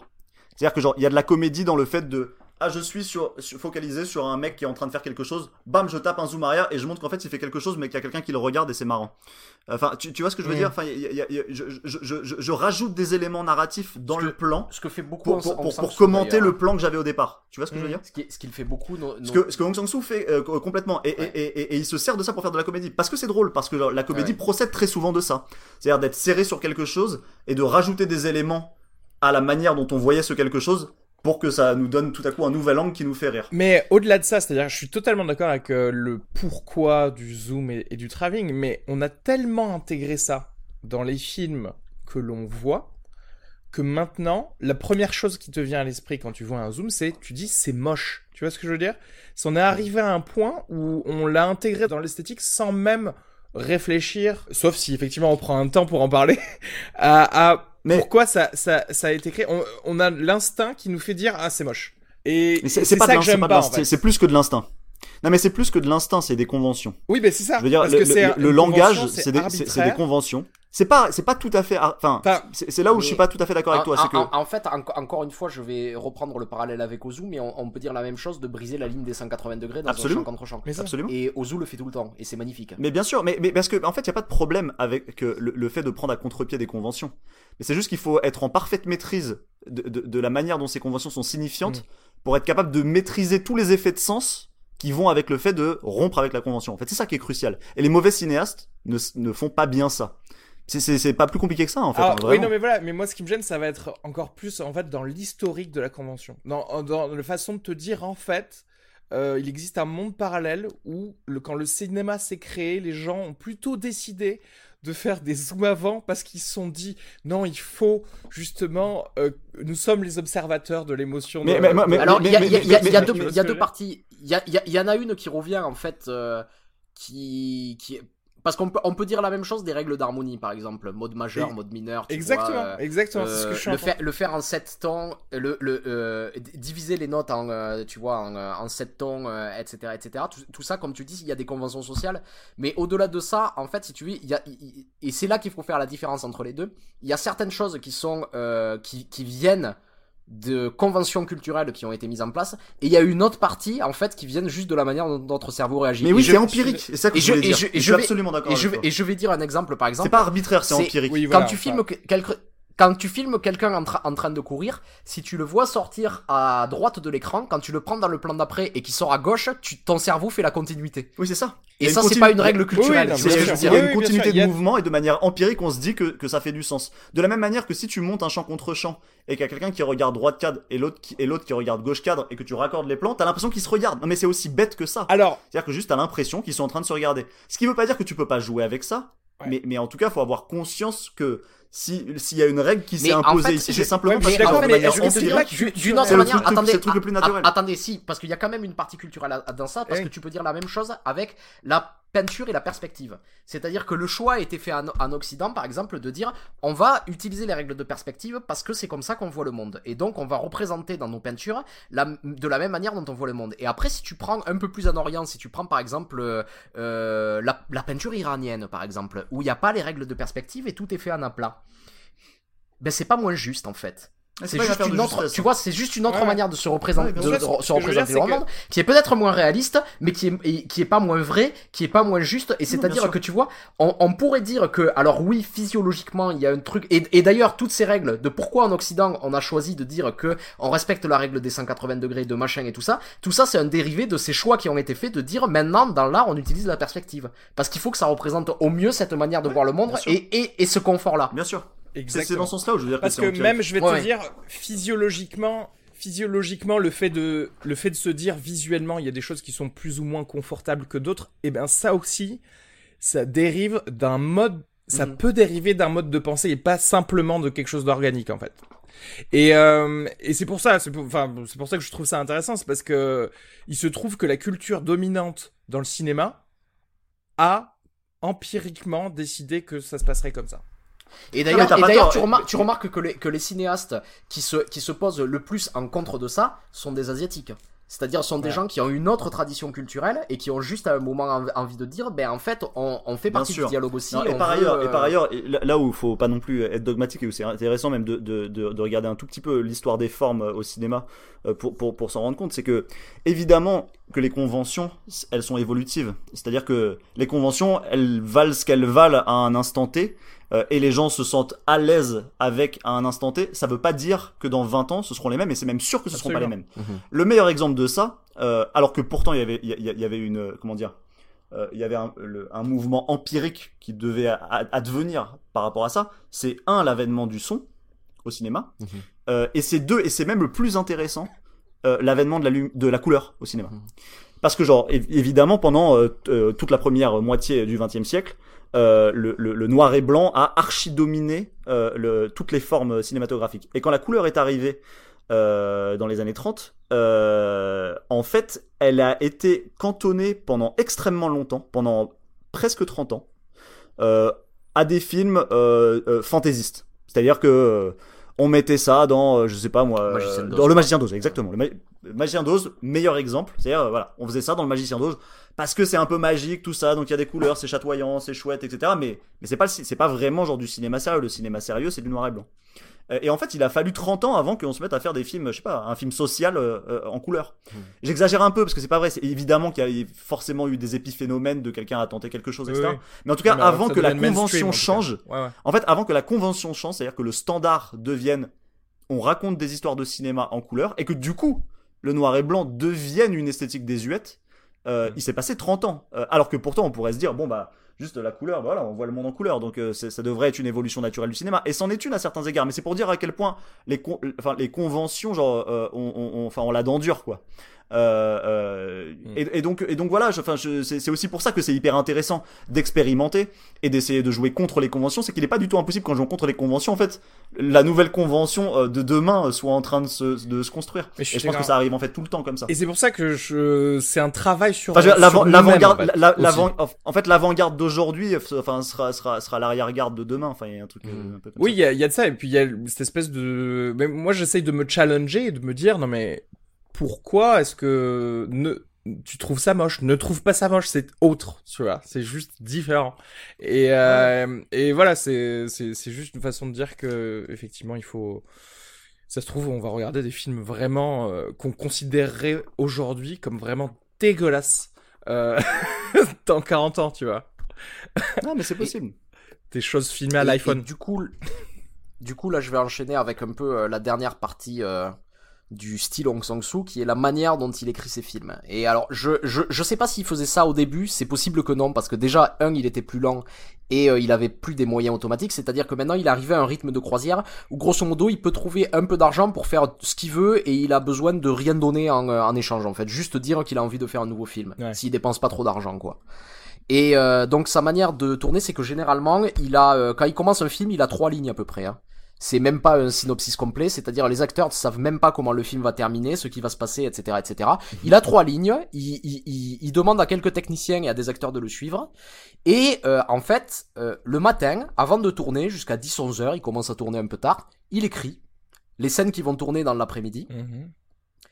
Ensuite, euh, ils vont bouffer ensemble avec les techniciens et les acteurs. Et puis boire. L'après-midi, ils font et boire sans doute.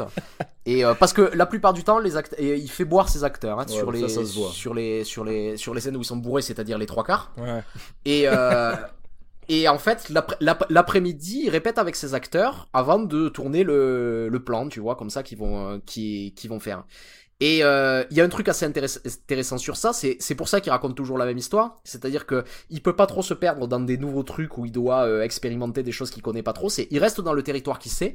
Et à partir de ce canevas qui sera du coup toujours le même parce que quand t'écris un film au jour le jour, tu peux pas te permettre beaucoup de fantaisie ou ou euh, toujours pareil, mais il va trouver toutes les variations. Et pour trouver ces variations, en fait, il se, il se met, il parle toujours énormément et il est très proche de ses acteurs parce qu'il écrit en fonction d'eux. C'est-à-dire si un acteur va lui parler, euh, c'est très possible, je sais pas si s'est passé comme ça, que en fait la scène euh, sur Dieu dont tu as parlé, c'est peut-être une discussion qu'il a eue avec cet acteur et qu'il a juste voulu la mettre et qu'il faut pas chercher plus loin. Ouais, en fait. Tu vois ce que je veux dire? Ouais, Il y a peut-être quelque chose comme ça. Mais putain, mais c'est c'est chaud quand même. T'imagines, Et- t'écris le matin même, ça, ça, qu'est-ce que ça veut dire? Ça veut... Ouais. Mais, mais c'est de- c'est devenu son rythme, si tu veux. C'est-à-dire, c'est la manière dont il travaille, c'est-à-dire, on va chercher.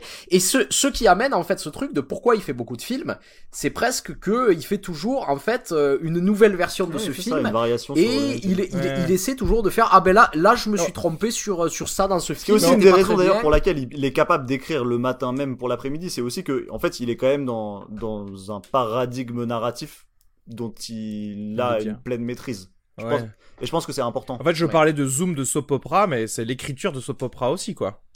En fait. Oui, c'est pour ça il parle de ce qu'il connaît, forcément. c'est- Oui, c'est normal. Ouais.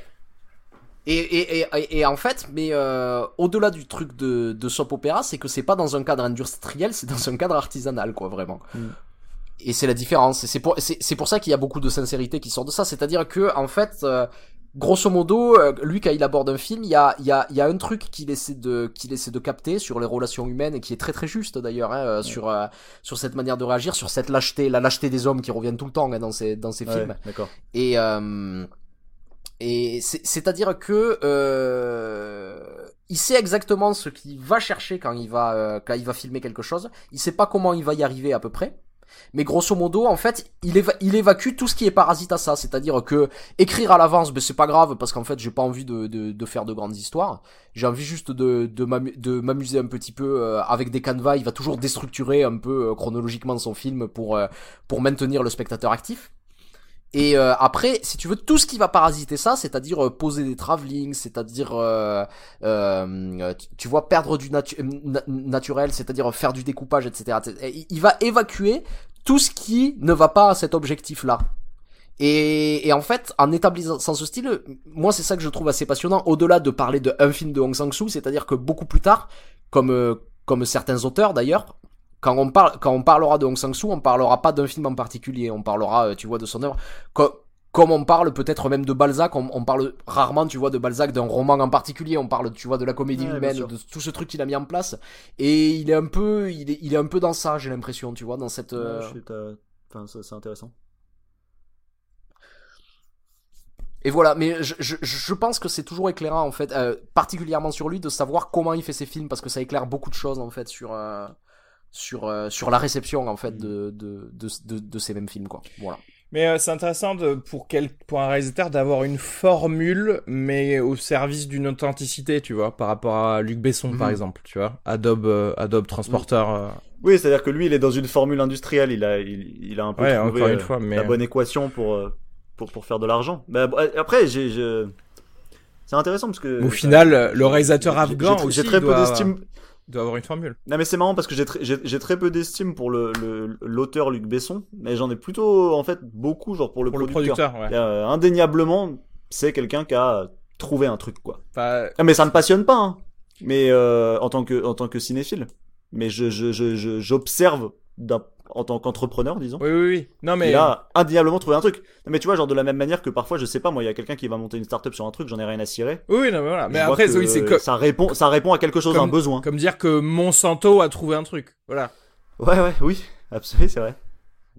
Mais attends, Monsanto, tu peux être impressionné pour euh, oui, non, mais c'est pour ça. les capacités entrepreneuriales de Non, mais- la, de la, oui, de c'est la- ça. Je, non mais je rigolais pas, je, L'entreprise, pas- je rigolais un Oui, peu, mais ce que je veux dire c'est que je suis totalement, euh, oui effectivement, si tu vois que d'un point de vue, on va dire euh, pécunier et euh, voilà et savoir comment faire fonctionner ton entreprise, ils sont, ils sont, ils sont bons. Oui c'est ça. Non mais en fait c'est à dire que genre le- Hitler militairement, euh, c'était pas mal. Non mais le- non mais bien sûr. Mais mais l'œuvre- de Besson ne m'intéresse pas ou très peu. Euh, le, le, la personne en, en revanche Hmm. et, et son flair Oui. à l'endroit de l'industrie me fascine assez. Voilà. J'aime bien qu'on a, on a fini à, à parler de Besson en parlant de, de- du jour d'après. Donc Sang-soo. en même temps c'est normal. Hein, genre il y a quand même un film de Roland Emmerich euh, qui s'appelle Le jour d'après. Donc on peut on peut y arriver quand même relativement rapidement. Voilà. Parce qu'il y a une petite blague euh, coréenne euh, sympa.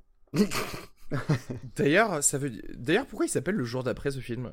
Entre parenthèses Mais en, en fait, je vais te dire, des fois, c'est très difficile de comprendre les, les, les, les titres de films de Hong Sang-soo. Il dit qu'il y a toujours un rapport avec ses films, mais euh, genre, le, le jour où le cochon est tombé dans le puits, le pouvoir de la province Kangwon, ha ha ha.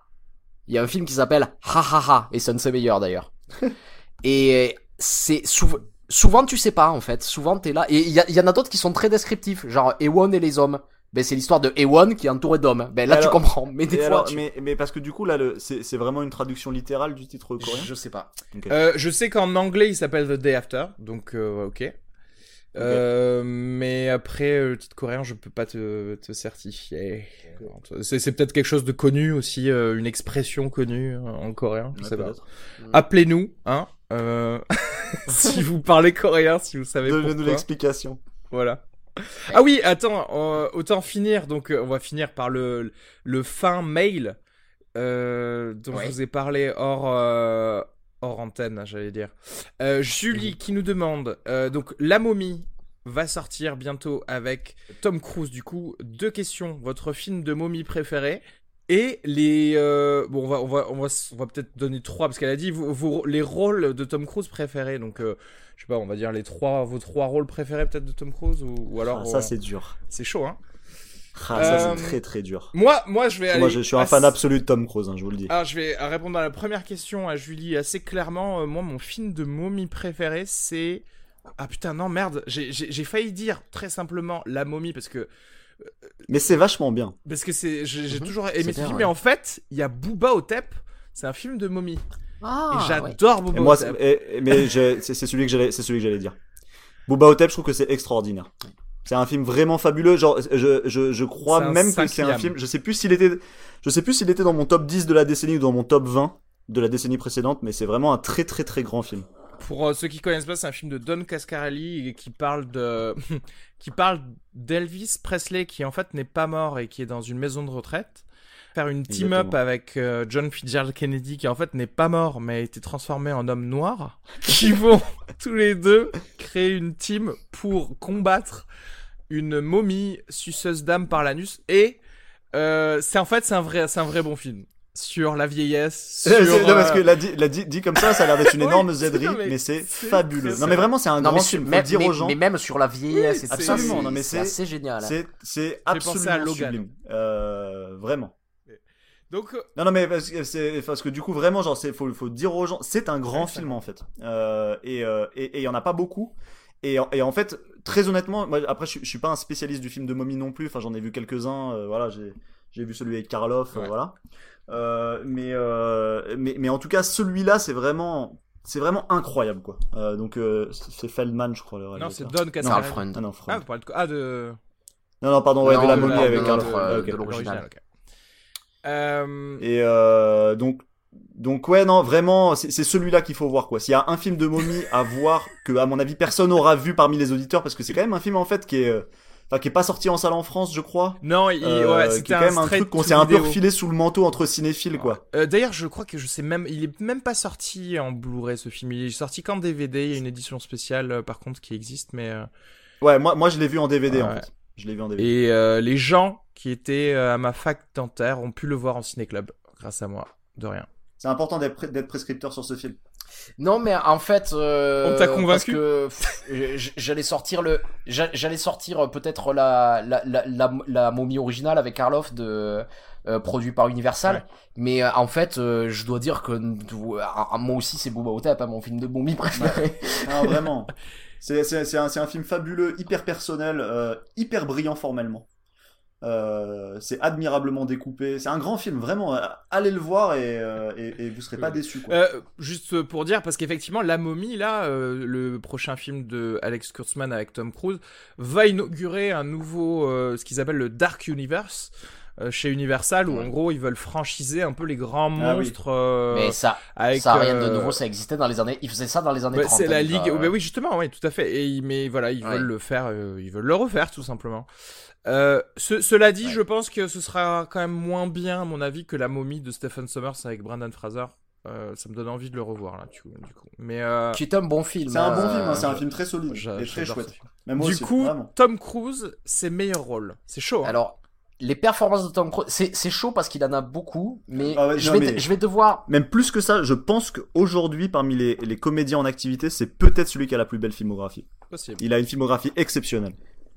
Je vais, je vais sortir mes préférés en tout cas. Il y a Magnolia de Paul Thomas Attends, Anderson. attends, attends, c'est performance, hein, lui. On est, en on est pas. La question, Ouais, c'est ouais, ça, ouais, hein, ouais, c'est ouais. pas ses meilleurs films. Ok. Manuela, ok, je suis d'accord. Mais je crois ouais, non, qu'on- mais sa je- performance je- est fabuleuse Je, je dans crois Magnolia, qu'on je je- crois qu'on est d'accord pour dire que Magnolia, c'est une, c'est une de ses plus belles Et performances. c'est extraordinaire ce qu'il fait dans le film. je suis. Ouais. Euh, ensuite, je, je sortirai Eyes Wide Shut de Kubrick. Où, euh, son, son, et ce qui est en rôle à l'opposé de ce qu'il fait d'habitude, beaucoup plus euh, posé, tu vois, composé sur lui-même, etc. Et en fait, il prouve qu'il peut, euh, qu'il peut faire beaucoup de choses différentes, en fait. Et euh, pff, après, c'est dit- c'est dit- putain, il y en a plein, quoi. Il y en a plein. Allez, je vais sortir La couleur de l'argent de, euh, de Martin Scorsese Ouais. pour, pour prendre un de ses rôles où il était jeune premier, où il était beau gosse à, euh, à en crever et, Ouais. où il, euh, et, où, et où il avait un charisme Beau incroyable. Ouais, gosse, je suis d'accord. crevé. Euh, moi, je dirais euh, Alors attends, attends, laisse-moi réfléchir 4 secondes. Moi je dirais, si, je dirais La guerre des mondes de Steven Spielberg. Fabuleuse performance euh, où tout à coup on se rend compte. Ah ouais, je trouve que c'est extraordinaire. Je trouve que ce qu'il fait dans ce film c'est fabuleux, notamment parce que en fait c'est c'est la première fois où je me suis dit ah en fait Tom Cruise est potentiellement le meilleur acteur du monde pour interpréter l'américain moyen. Chose que j'imaginais vraiment pas. Euh, et euh, sa performance m'a absolument troué le cul euh, dans La guerre des mondes. Je trouve que c'est un je pense que c'est un grand film et je pense que c'est une immense performance de sa part. Enfin, pour moi, dans ma tête, il est allé rejoindre au panthéon des acteurs en activité qui peuvent incarner l'américain moyen un mec comme Tom Hanks, quoi. C'est pour dire où je le place. Euh, parce que Tom Hanks se pose là quand même, je pense. Euh, c'est l'average guy. c'est- euh, euh, le patron, Ouais. quoi. C'est ça. C'est le patron de, de, de l'Amérique moyenne. Euh, donc ouais, la guerre des mondes. Euh, je pense que je mettrais.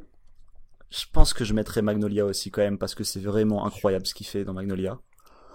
Euh, et je pense qu'en dernier, je mettrais bien. Je mettrais bien le Cameron Crowe. Ah, Vanilla Sky? Je mettrais bien le Cameron Crowe. Ouais. Euh, non, pas, Non, non, non, bien sûr que non. Non, non, Euh, euh, merde, j'ai oublié Avec. Cuba Gooding Jr. Ah, euh, Jerry. Maguire. Oui, oui, Euh, Jerry Maguire. C'est vrai Jerry que Jerry Maguire. Maguire, c'est Ouais. chaud. Bon, Ouais. Magnolia, c'est sûr. Je pense que c'est- ça, c'est le truc qui fait. Mais après, euh, euh, entretien avec un vampire. J'hésitais à mettre Tropic Thunder. Je laisse. J'aurais dû mettre Tropic Ouais, Thunder. Ah, j'hésitais à mettre putain, Tropic Thunder, merde. mais C'est chaud, Mais, hein. mais Mais- j'ai pensé que en fait, prendrait pour. euh, Bon, euh, j'avoue, euh, j'avoue, Julie n'a pas donné de, de- n'a pas dit top 3. hein. Elle a juste dit les meilleurs rôles. Mais c'est vrai qu'au final, il y en a plein. Euh, moi, les stats, les stats d'entretien avec un vampire. Et j'ai envie d'être un, j'ai envie de dire collatéral, moi. grave. Hmm. Ah mais c'est Ouais. absolument entendable. Il est tellement bon dans ce film. C'est extraordinaire ce qu'il fait. Ouais. Il est minéral, il est magnifique. euh, super. Et, euh, et pour ceux qui ont le Blu-ray ou le DVD de Collateral, je vous engage à regarder les bonus parce que il fait un travail assez fou dans ce film. Enfin, avant ce film, parce que il est rentré dans des bars, dans des euh, diners, etc., euh, un peu maquillé pour euh, tester le, le personnage sans que personne ne se rende compte que c'est Tom Cruise.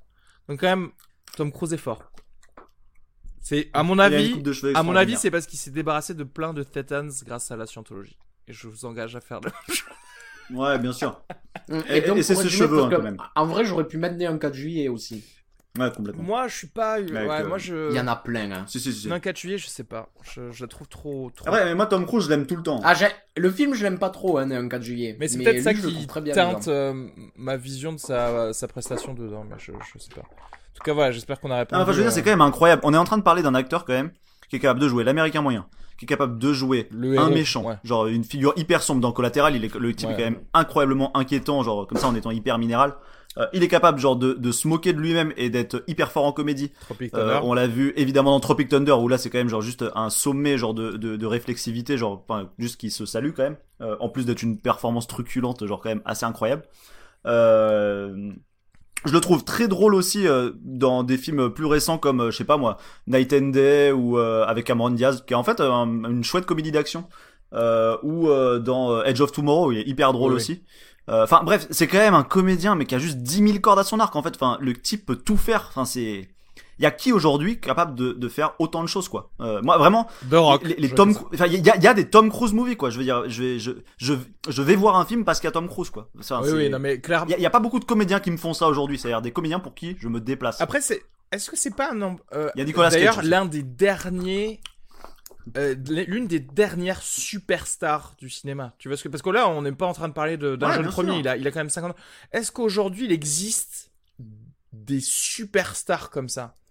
Où il y a tellement de. cé- euh, Je pense qu'aujourd'hui, il y a tellement de célébrités aujourd'hui dans le monde euh, qui, qui fait que il y a plus de. Il y a Tom DiCaprio. Cruise, quoi. Oui, dans la génération en dessous il y a DiCaprio Ouais, quand même mais et la génération d'après, enfin l'avenir nous le dira, mais j'ai pas Ah, l'impression je que sais ça pas, existe. moi je pense que je pense que Robert Pattinson il va pour Non, et Ah, Pattinson pas. carrément possible mais- Je suis pas sûr.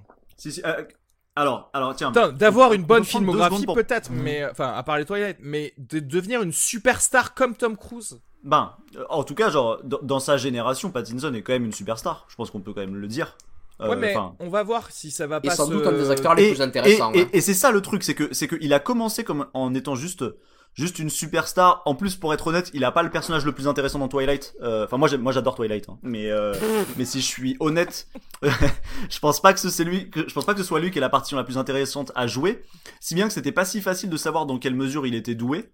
Euh, et le fait est que genre, enfin, depuis Twilight, franchement, il a une filmographie qui est assez exemplaire.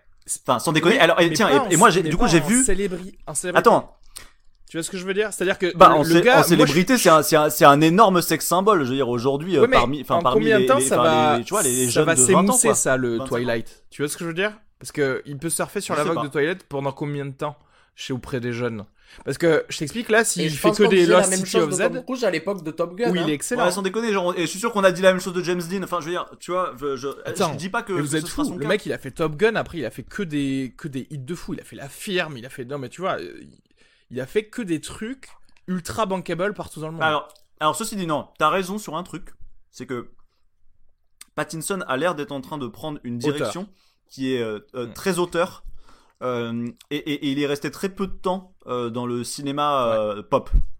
Euh, et, et, et, et ceci dit, t'as raison, il est possible que euh, le- la question de sa de sa staritude euh, soit, euh, enfin, se pose et, et soit en fait altérée par euh, cette, cette direction de carrière très Ouais. tranchante, quoi. Et, et par contre, je vais, je vais vous dire, chez les femmes, je pense qu'il y en a. Hein. Je, mais pense Lawrence. que je pense que quelqu'un comme Jennifer Lawrence, par exemple, Jennifer ou Lawrence, superstar. ou Scarlett Johansson, Emma Stone, superstar. ou Emma Stone, tu vois, prennent la route d'un peu de carrière ouais. stellaire Ouais. comme ça. Ouais, hein, je suis d'accord. euh, Ah, moi, je pense qu'il y a rien, c'est, c'est tout vu. Enfin, je veux dire, euh, Emma Stone, c'est tout vu.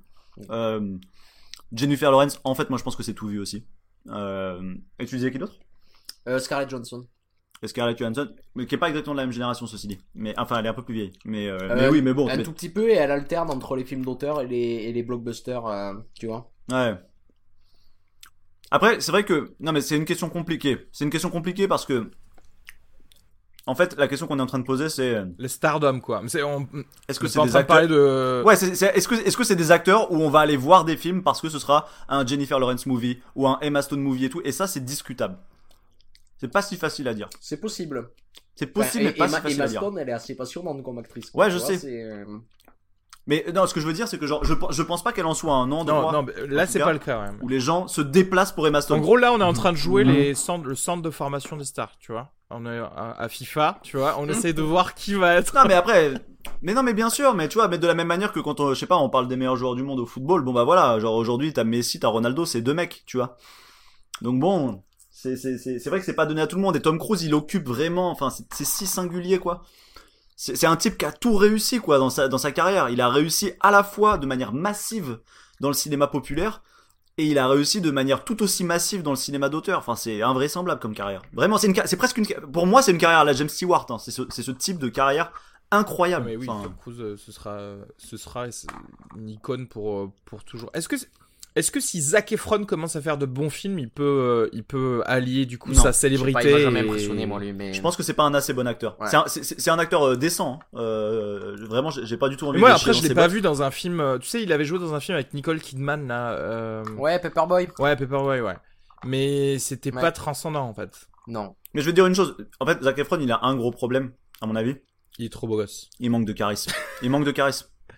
C'est beau- euh, trop trop beau gosse ou pas, ça c'est discutable. Non, mais c'est vrai, ça. Mais surtout, il manque de charisme, quoi. Genre, euh, Pattinson, il a du charisme. Pattinson, je vois pourquoi un, un réalisateur peut se dire putain, j'ai juste envie de Mais filmer son regard qui regarde loin. Pattinson, vois. il ne veut pas devenir une star. Laisse-le. Ah, c'est vrai qu'il en a pas du tout Mais envie. oui, ça, il t'as a pas envie.